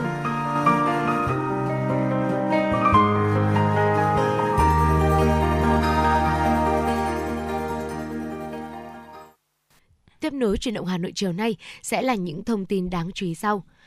Thưa quý vị, theo Bộ Giáo dục và Đào tạo, tính đến hết năm học 2022-2023, tỷ lệ huy động học sinh đi học đúng độ tuổi ở cấp trung học cơ sở trên cả nước đạt 91,96%. Trong khi đó, tỷ lệ này ở năm học 2012-2013 đạt 89,92%, tăng 2,05%.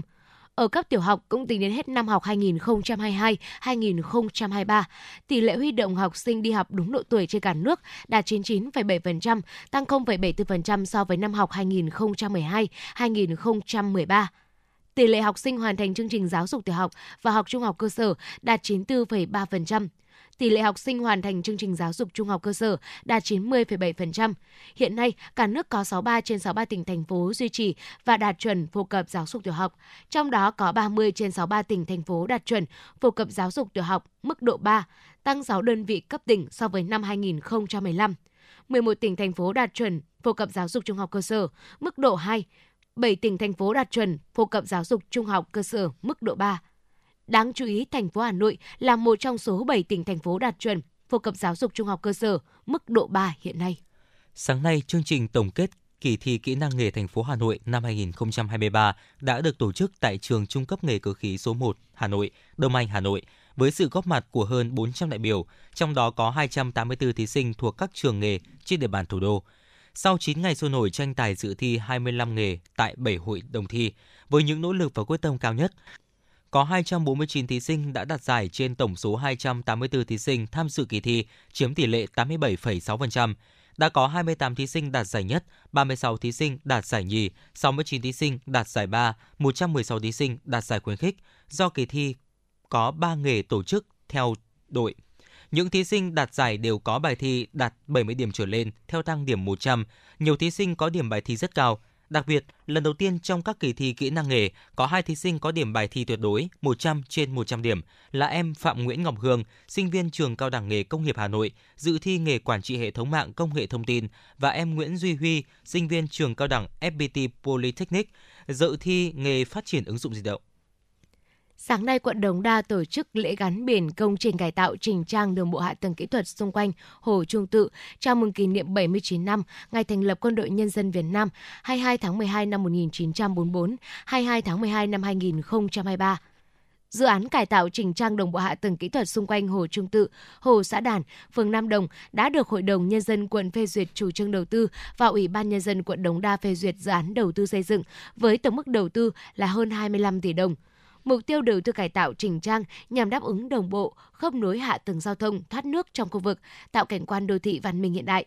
Công trình được khởi công vào ngày 13 tháng 6 năm 2023 và hoàn thành công trình để bàn giao đưa vào sử dụng vào ngày 29 tháng 11 năm 2023 với thời gian thi công khoảng 150 ngày. Công trình đã được Phòng Quản lý Đô thị quận Đống Đa kiểm tra công tác nghiệm thu, hoàn thành công trình để bàn giao đưa vào sử dụng. Công trình đảm bảo chất lượng tốt, đáp ứng yêu cầu về kỹ thuật, mỹ thuật. Quá trình thi công đảm bảo an toàn lao động, vệ sinh môi trường, phòng chống cháy nổ và vượt tiến độ so với kế hoạch đề ra. Ủy ban nhân dân thành phố Hà Nội đã ban hành kế hoạch về triển khai thí điểm mô hình chuyển đổi số điển hình tại các cơ quan nhà nước, thành phố.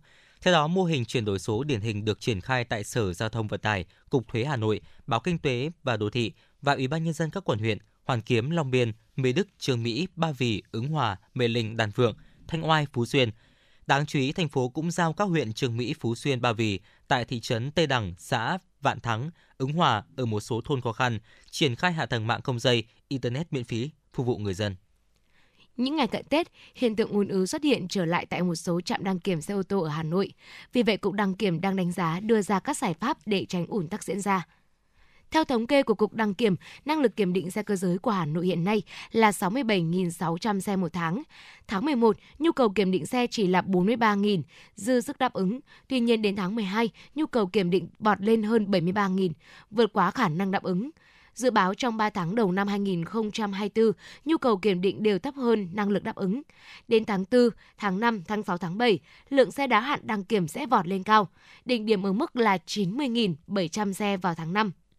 Cục Đăng kiểm Việt Nam cho biết lượng phương tiện đến kiểm định tại các trung tâm đăng kiểm đang có xu hướng gia tăng, đặc biệt là tại Hà Nội, Thành phố Hồ Chí Minh và một số địa phương khác. Để chủ động phòng ngừa tình trạng ùn tắc, lãnh đạo Cục Đăng kiểm yêu cầu các trung tâm đăng kiểm tiếp tục đẩy mạnh hướng dẫn chủ phương tiện đăng ký đặt lịch hẹn kiểm định trực tuyến qua ứng dụng của cục để thuận lợi trong việc kiểm định, hạn chế việc phải chờ đợi gây ùn tắc.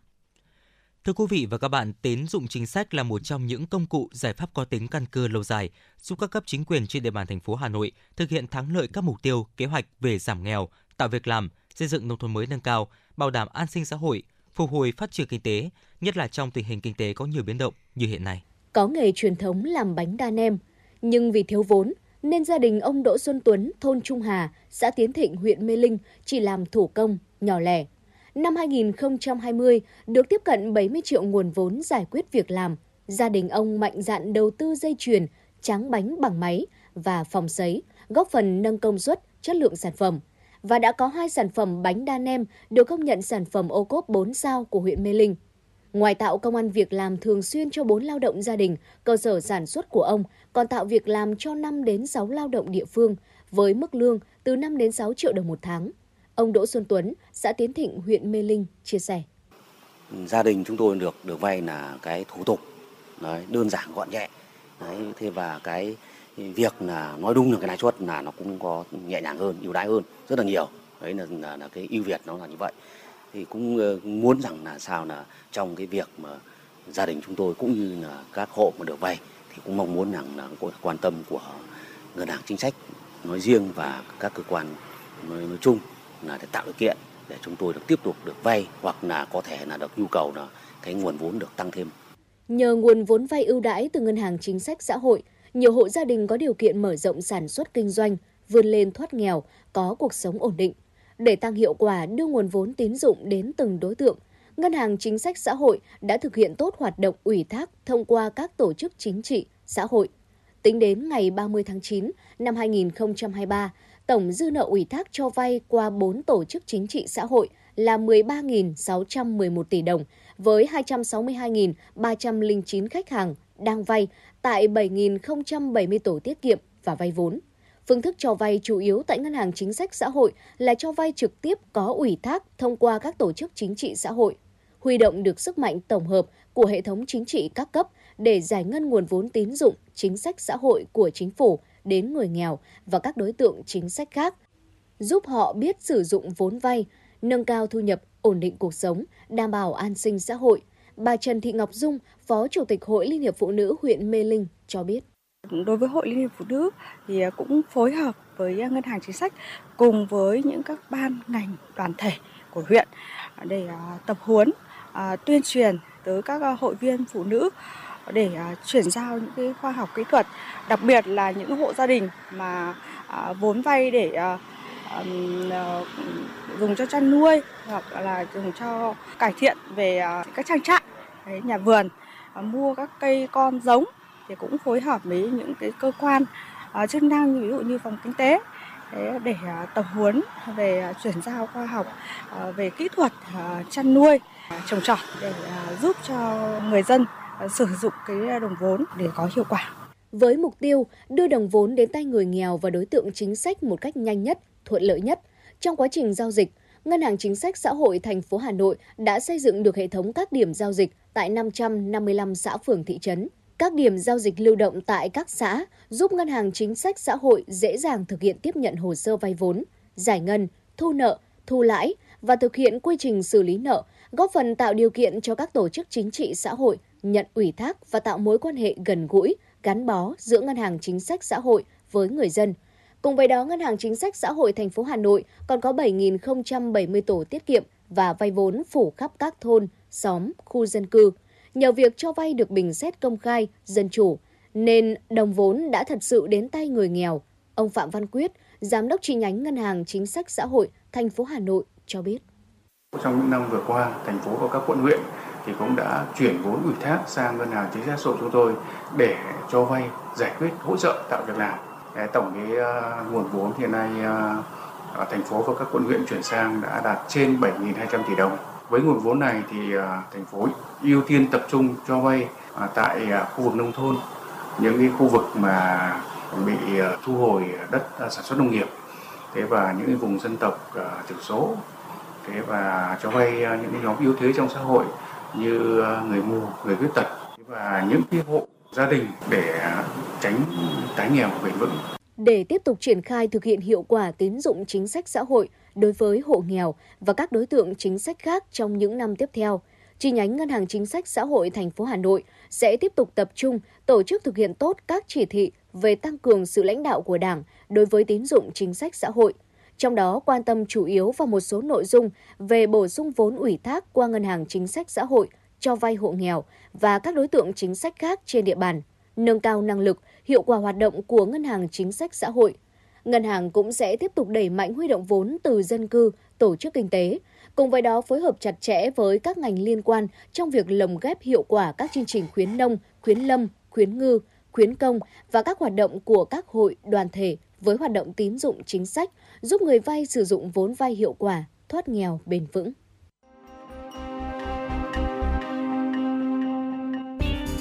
Thế giới âm nhạc trên kênh FM96 hôm nay có gì đặc sắc nào? Những ca khúc nổi tiếng toàn cầu, những bản nhạc chạm đáy trái tim, những giọng ca chinh phục cả thế giới sẽ có trong chương trình ca nhạc nhẹ quốc tế. Hãy đón nghe vào lúc 5 giờ 30 và 19 giờ 30 mỗi ngày. Hà Nội Radio Concert, tinh hoa âm nhạc thế giới. Chương trình giới thiệu các tác phẩm kinh điển của các nhà soạn nhạc nổi tiếng thế giới.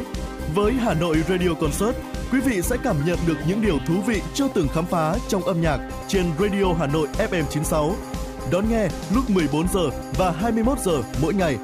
Cùng với đó, đôi cánh âm nhạc của FM 96 sẽ cùng bạn bay đến những vùng miền mà bạn chưa từng đến qua chương trình du lịch cùng âm nhạc. Thưởng thức những tinh hoa văn hóa của ông cha để lại trong chương trình âm sắc Việt Nam và nhiều chương trình âm nhạc đáng mong đợi khác. Bật Radio Hà Nội FM 96 để tâm hồn và âm nhạc được hòa quyện cùng thăng hoa.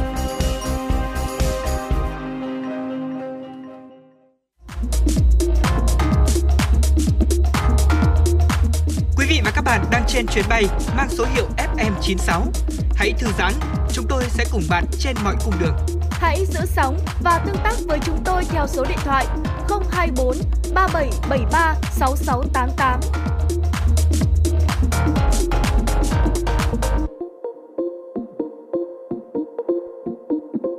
Quý vị và các bạn đang nghe chương trình Truyền động Hà Nội chiều được phát trực tiếp trên tần số FM 96 MHz của Đài Phát thanh và Truyền hình Hà Nội.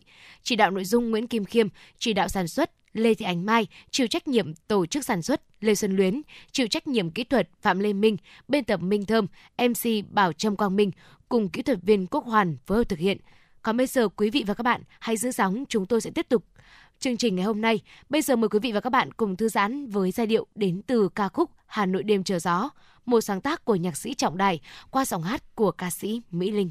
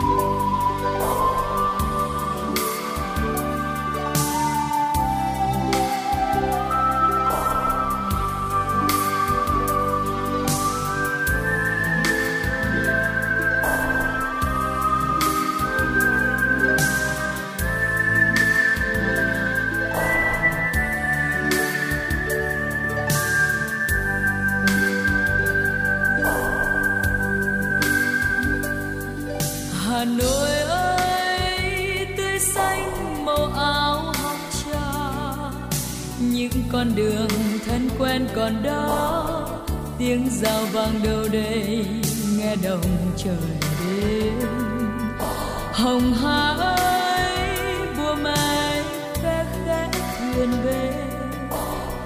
Cành mẹ thì thầm, gục đầu vào dĩ vãng tiếng ve kêu râm ran suốt đêm hè. Giọng dân ca, sao gợi nhớ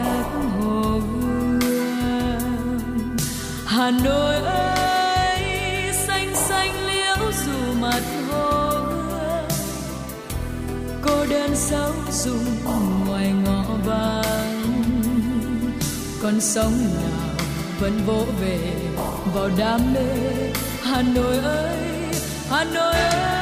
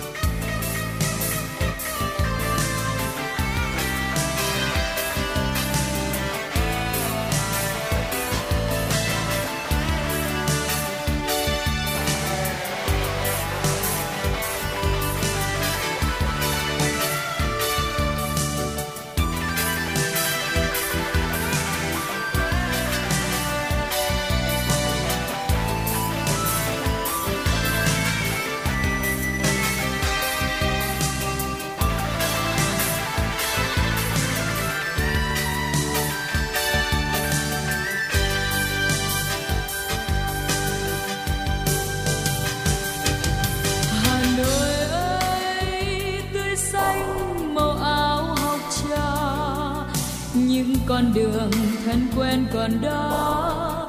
Tiếng rào vang đâu đây, nghe đồng trời đêm hồng hà ơi bùa mai khẽ khẽ thuyền về cành mẹ thì thầm gục đầu vào di vang. Tiếng ve kêu dân gian suốt đêm hè. Dòng dân ca sau gợi nhắc hồ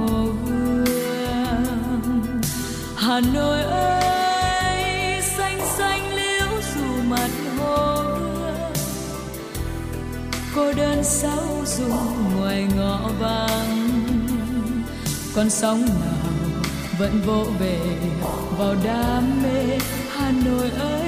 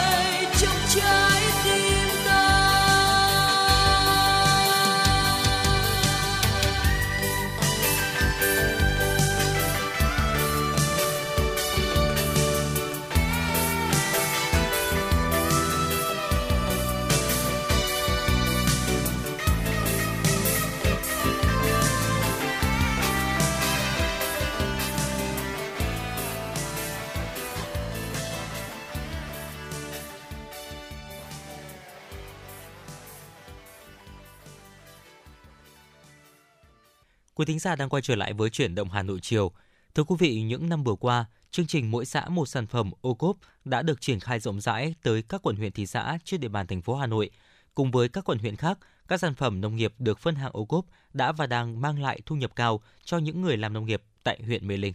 Đến trường mầm non Hòa Lâm những ngày đầu tháng 11, khi cô và trò nhà trường đang ra sức tập luyện những tiết mục văn nghệ chuẩn bị cho ngày kỷ niệm Nhà giáo Việt Nam 20 tháng 11, ngôi trường được thành phố Hà Nội và huyện Ứng Hòa đầu tư với diện mạo khang trang, sạch đẹp.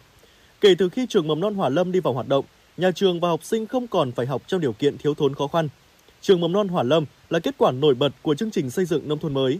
Cô Nguyễn Thị Huyên, hiệu trưởng trường mầm non Hòa Lâm cho biết đội ngũ cán bộ giáo viên nhân viên rất là nhiệt tình, yêu nghề, mến trẻ và không ngừng nâng cao chất lượng chăm sóc, nuôi dưỡng và giáo dục trẻ và nhà trường luôn luôn là à, cải tạo và giữ gìn cái ngôi trường sáng xanh sạch đẹp, an toàn và hạnh phúc và luôn mong muốn và là một địa chỉ tin cậy của chất chất lượng giáo dục mầm non của xã Hoàn Lâm.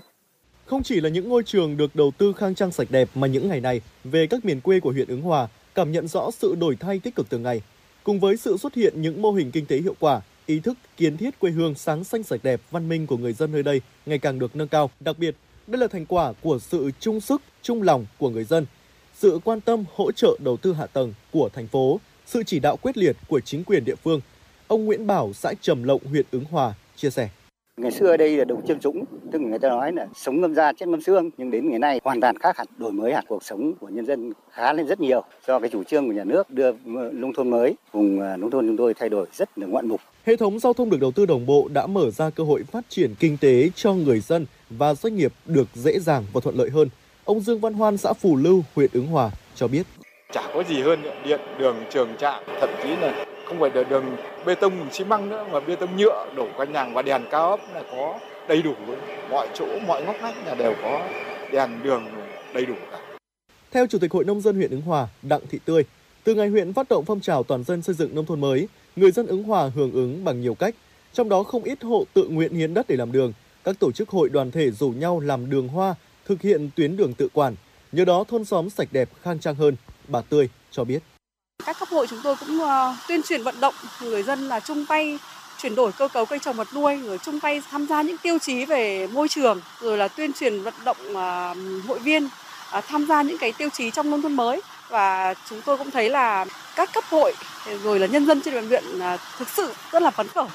Để phát triển kinh tế gắn với xây dựng nông thôn mới của địa phương phải thật bền vững, Ứng Hòa đã xây dựng chỉ đạo chuỗi giá trị gắn với sản xuất tiêu thụ sản phẩm, điển hình như sản xuất giống lúa mới chất lượng cao tại các xã liên kết với hợp tác xã đoàn kết từ khâu cung ứng giống, phân bón đến thu mua thóc tươi tại ruộng.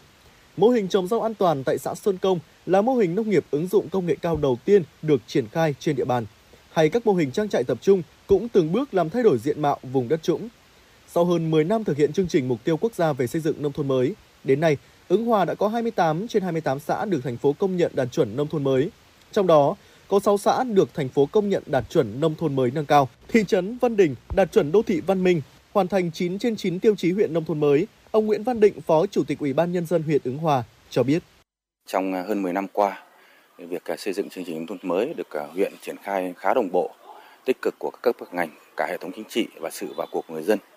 À, đến nay thì à, các đã hình thành được các vùng sản xuất tập trung như vùng lúa chất lượng cao, à, vùng rau an toàn, chăn nuôi xa khu dân cư, vùng à, nuôi trồng thủy sản và đặc biệt là các cái hạ tầng như giao thông, à, thủy lợi nội đồng, rồi là trường học, trạm y tế và các thiết chế văn hóa được đầu tư khá đồng bộ. Và đời sống của nhân dân thì ngày được à, nâng cao. Trong cái quyết tâm chung của cả hệ thống chính trị của huyện và sự vào cuộc người dân thì có cái sự quan tâm rất lớn của thành phố, đặc biệt là hỗ trợ về nguồn lực và những cái đạt được đó thì cũng tạo mang lại những cái lợi ích rồi là về mặt xã hội cũng như là đời sống của nhân dân từng bước được nâng cao góp phần chung cho cái xây dựng nông thôn mới của huyện. Những thành quả trên là nền tảng động lực để Đảng bộ, chính quyền và nhân dân ứng Hòa tiếp tục duy trì nâng cao chất lượng các tiêu chí và nâng cao thu nhập cho người dân vùng trũng. Huyện ứng Hòa đặt mục tiêu xây dựng nông thôn mới cần thực chất hơn, thiết thực hơn, hiệu quả và bền vững hơn, gắn với quá trình đô thị hóa, có điểm khởi đầu nhưng không có điểm kết thúc. Quý vị và các bạn đang trên chuyến bay mang số hiệu FM96. Hãy thư giãn, chúng tôi sẽ cùng bạn trên mọi cung đường. Hãy giữ sóng và tương tác với chúng tôi theo số điện thoại 024 3773 6688. Quý vị thân mến, tiếp nối chương trình sẽ là những thông tin thời sự quốc tế được thực hiện bởi biên tập viên Minh Thơm. Tổng thống Joko Widodo hôm qua đã ấn nút khởi công xây dựng tòa nhà trụ sở cảnh sát quốc gia tại thủ đô quốc gia mới Nusantara. Phát biểu tại đây, nhà lãnh đạo Indonesia bày tỏ hy vọng sự hiện diện của cảnh sát quốc gia tại khu vực trọng điểm của thủ đô mới sẽ giúp thành phố an toàn hơn và có thể ngăn chặn các nguy cơ tội phạm từ sớm. Tổng thống Joko Widodo cho biết, Dự kiến công trình sẽ được hoàn thiện vào tháng 11 năm 2025 với kinh phí khoảng 160 tỷ IJR, tức là khoảng 10,3 triệu đô la Mỹ.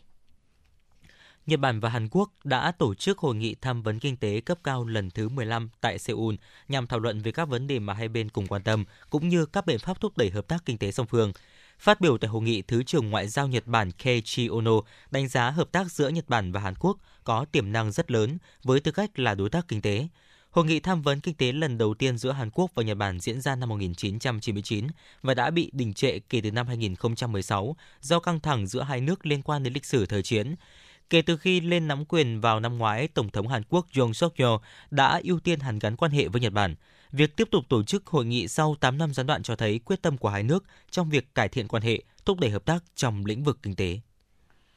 Văn phòng Thống kê Liên bang Đức công bố báo cáo cho biết nợ công của nước này tiếp tục tăng trong quý 3 năm 2023 lên mức kỷ lục là 2.454 tỷ euro, tức là 2.699,4 tỷ đô la Mỹ.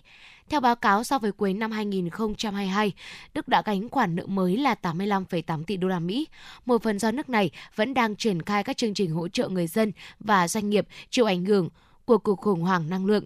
Nợ công của Đức đã tăng 4 năm liên tiếp, bắt đầu khi đại dịch COVID-19 bùng phát. Từ đó đến nay, chính phủ Đức đã tạm ngừng thực hiện phanh nợ công giới hạn được quy định trong hiến pháp nhằm kiềm chế mức tăng nợ công. Ai Cập đang phối hợp với các quốc gia giáp Biển Đỏ để bảo đảm hoạt động giao thông hàng hải tại vùng biển này. Đây là tuyên bố của Ngoại trưởng Ai Cập Samet Sukri tại cuộc họp báo chung hôm qua ở Cairo với người đồng cấp Anh David Cameron. Ngoại trưởng Ai Cập Samet Sokri cho biết, quốc gia Bắc Phi này hiện đang phối hợp với các quốc gia giáp Biển Đỏ để bảo đảm hoạt động giao thông hàng hải tại vùng biển này, trong bối cảnh lực lượng Houthi tại Yemen vẫn không ngừng tấn công tàu đi qua Biển Đỏ. Tập đoàn vận tải Vesco hiện đang vận chuyển hàng hóa trên tuyến đường biển trực tiếp Vesco Ai Cập kết nối Alexandria Ai Cập với Novorossiysk ở miền nam nước Nga. Tuyến đường biển trực tiếp Vesco Ai Cập bỏ qua nhu cầu về các cảng trung chuyển đã được tập đoàn vận tải Vesco triển khai. Con tàu đầu tiên đi trên tuyến đường này đã đến cảng Alexandria vào tối ngày 20 tháng 12 và sau khi bốc xếp hàng tiếp tục khởi hành trong cùng ngày đến Novorossiysk công ty Pesco đưa tin qua Telegram.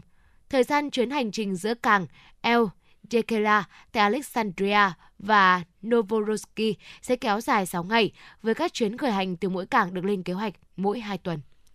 Năm 2023 ghi nhận tới gần 400 cuộc đình công trên khắp nước Mỹ với sự tham gia của tổng số hơn 500.000 lao động đủ mọi ngành nghề.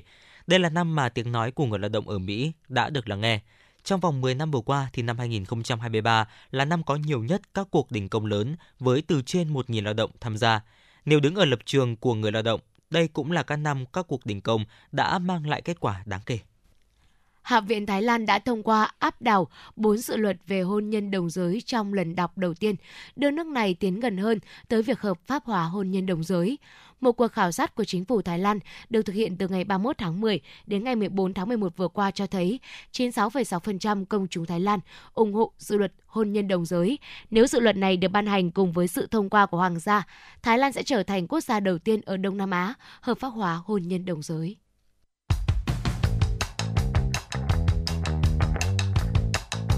Bản tin giao thông Hà Nội, một bản tin chuyên biệt về giao thông những vấn đề dân sinh bức xúc liên quan đến công tác tổ chức giao thông, trật tự an toàn giao thông, tình hình giao thông tại các nút giao thông trọng điểm trên địa bàn thành phố sẽ được các phóng viên Đài Hà Nội cập nhật liên tục, nhanh chóng, chính xác từ hiện trường một cách chân thực.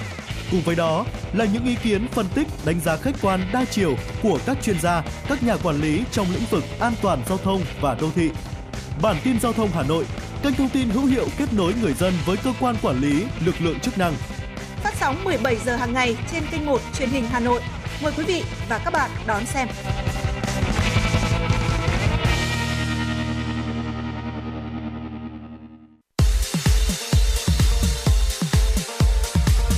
Chuyến bay mang số hiệu FM96 chuẩn bị nâng độ cao. Quý khách hãy thắt dây an toàn, sẵn sàng trải nghiệm những cung bậc cảm xúc cùng FM96.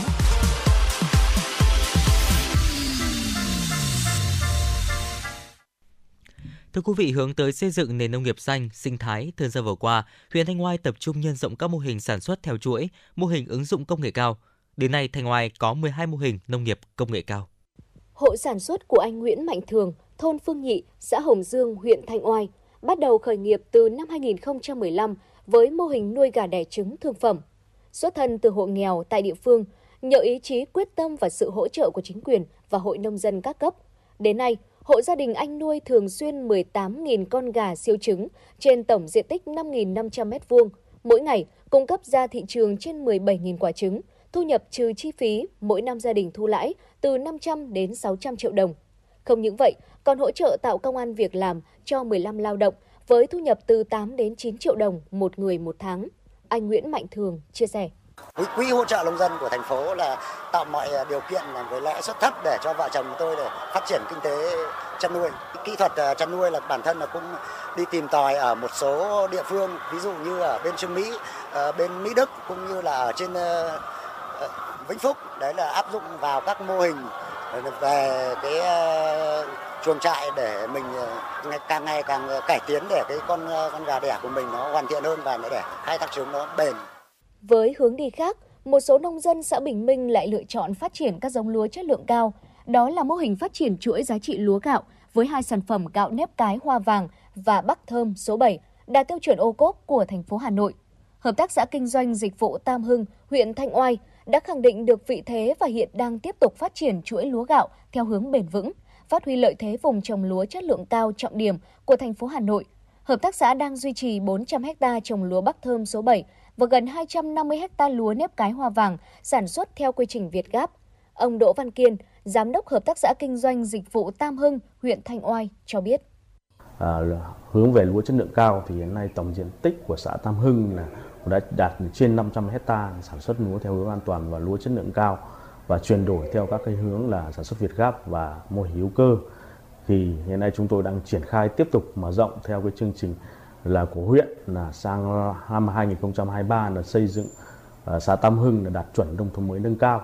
Chúng tôi tiếp tục xây dựng các cái mô hình sản xuất nông hữu cơ, có chất lượng cao và để, để, để hướng tới về việc mà phát triển nông nghiệp của xã Tam Hưng ngày một phát triển và và đi lên nâng cao cái giá trị kinh tế cho uh, các hộ nông dân trong uh, trong toàn xã về sản xuất uh, nông nghiệp. Hay mô hình chế biến măng cổ của anh Nguyễn Xuân Quân, xã Cao Viên, huyện Thanh Oai là một trong những điển hình của huyện xuất phát từ mong muốn mang lại cho người tiêu dùng sản phẩm măng tươi sạch. Anh Quân đã dành hơn 7 năm để nghiên cứu công thức muối măng tươi an toàn. Anh đã đầu tư xưởng sản xuất măng rộng 125 m2 với hệ thống lọc nước, thùng muối măng, đóng gói hoàn thiện sản phẩm. Xưởng đáp ứng sản xuất số lượng lớn để cung cấp tới nhiều cửa hàng thực phẩm trên địa bàn Hà Nội và một số tỉnh lân cận. Năm 2022, sản phẩm măng tươi Quân Hạnh đã được Ủy ban nhân dân thành phố Hà Nội cấp chứng nhận ô cốp 3 sao. Anh Nguyễn Xuân Quân, xã Cao Viên, huyện Thanh Oai cho biết. Nói đến củ măng thì thực chất là cả nước mình đang rất tất cả những người người ta đang sử dụng cái củ măng ấy, thì người ta rất là e ngại. Thế nên là tôi có những cái về khi chế biến củ măng này này thì tôi có cái tư duy ra. Nó muối nó như muối cả. Mà củ măng phải làm rất chuẩn thì mà cú muối cú măng rất khó. Nó không phải dễ. Là cái thứ hai, cái thứ ba thì tóm lại là ngay cả những người vùng cao, người ta không hãm được độ chua của măng thì tôi hãm được độ chua. Cái thứ ba là ngay người vùng cao người ta để những hũ măng. Tôi đã được ăn hũ măng của người tây, người cao bằng, người tây 5 năm không sao đấy, mà ăn cái củ măng ở tôi làm ấy thì đã ăn nó ngon măng tươi trong thời gian thì tôi muối nó nó có thời gian, nó dài thì tóm lại là nó ra hết cái nhựa. Nên là tôi khuyến cáo ngay trên bao bì là chỉ thái nhỏ thái mỏng ra để ngâm ra nước sạch khoảng từ một tiếng đồng hồ là hết cái độ mặn thì là tóm lại nhà mình dùng nó như măng tươi. Để cơ cấu kinh tế tiếp tục duy trì và phát triển theo hướng tích cực, tạo cơ sở vững chắc cho xây dựng nông thôn mới nâng cao, huyện Thanh Oai tiếp tục phát triển nông nghiệp theo hướng nông nghiệp sinh thái, hình thành các vùng sản xuất hàng hóa tập trung chuyên canh theo quy hoạch vùng sản xuất, ứng dụng công nghệ cao, đẩy mạnh hình thành và phát triển chuỗi sản phẩm nông nghiệp – theo đó, huyện Thanh Oai xác định rõ một số giải pháp cần tập trung để đẩy mạnh ứng dụng công nghệ cao trong nông nghiệp. Ông Dương Bá Mẫn, trưởng phòng kinh tế huyện Thanh Oai cho biết. Về giá trị thì nó gấp nhiều lắm. Ví dụ như là chăn nuôi thì phải gấp ờ, 20 lần giá trị trồng lúa. À, về các cái mô hình trồng lan thì có thu nhập rất cao. Thế còn à, hiện nay thì cơ chế của huyện thì huyện hiện nay thì huyện đang hỗ trợ một số các xã là thực hiện cái mô hình lúa hữu cơ là mỗi xã 10 10 hecta.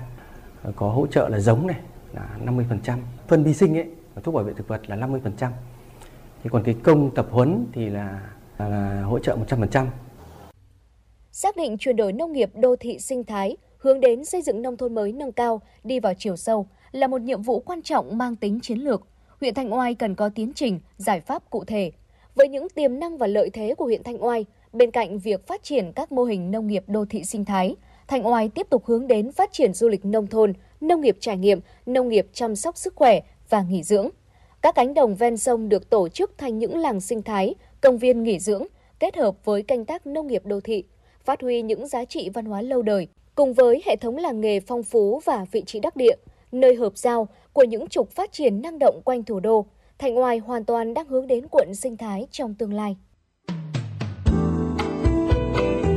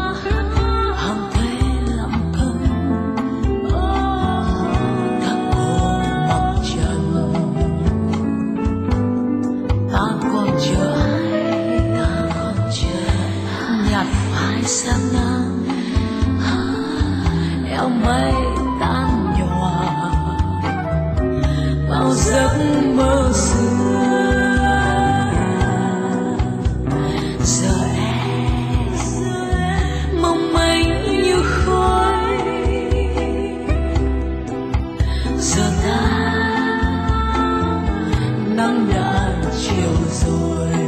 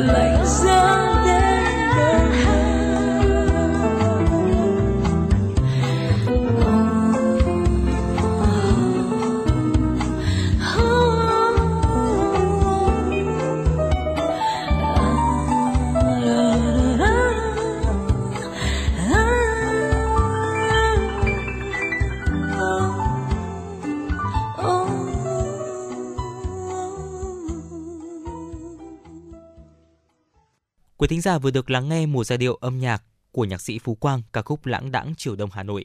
Và thưa quý vị, tới đây thì thời lượng của truyền động Hà Nội chiều ngày hôm nay cũng xin phép được khép lại. Tuy nhiên chúng ta vẫn sẽ luôn được gặp lại nhau vào khung giờ quen thuộc của truyền động Hà Nội chiều từ 16 giờ đến 18 giờ. Quý thính giả cũng có thể gọi điện đến số điện thoại quen thuộc của chúng tôi là 024 3773 6688 để cùng nhau kết nối và cùng nhau tương tác.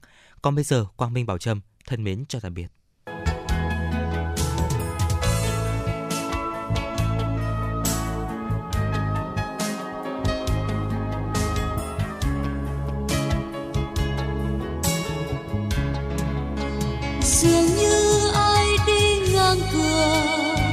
Gió mùa đông băng xe lòng, chút lá thu vàng đã rụng chiều nay cũng bỏ ta đi, nằm nghe xôn xao tiếng đời, mà ngỡ ai đó nói cười. Bỗng nhớ canh buồm xưa ấy, giờ đây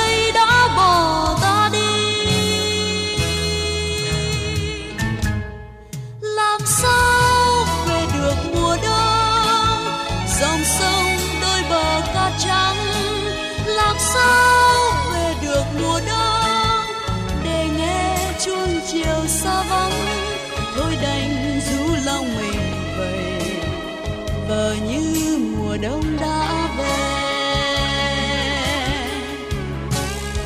Làm sao về được mùa đông? Dòng sông đôi bờ cát trắng. Làm sao về được mùa đông? Mùa thu cây cầu đã gãy. Thôi đành rú lòng mình vậy Và như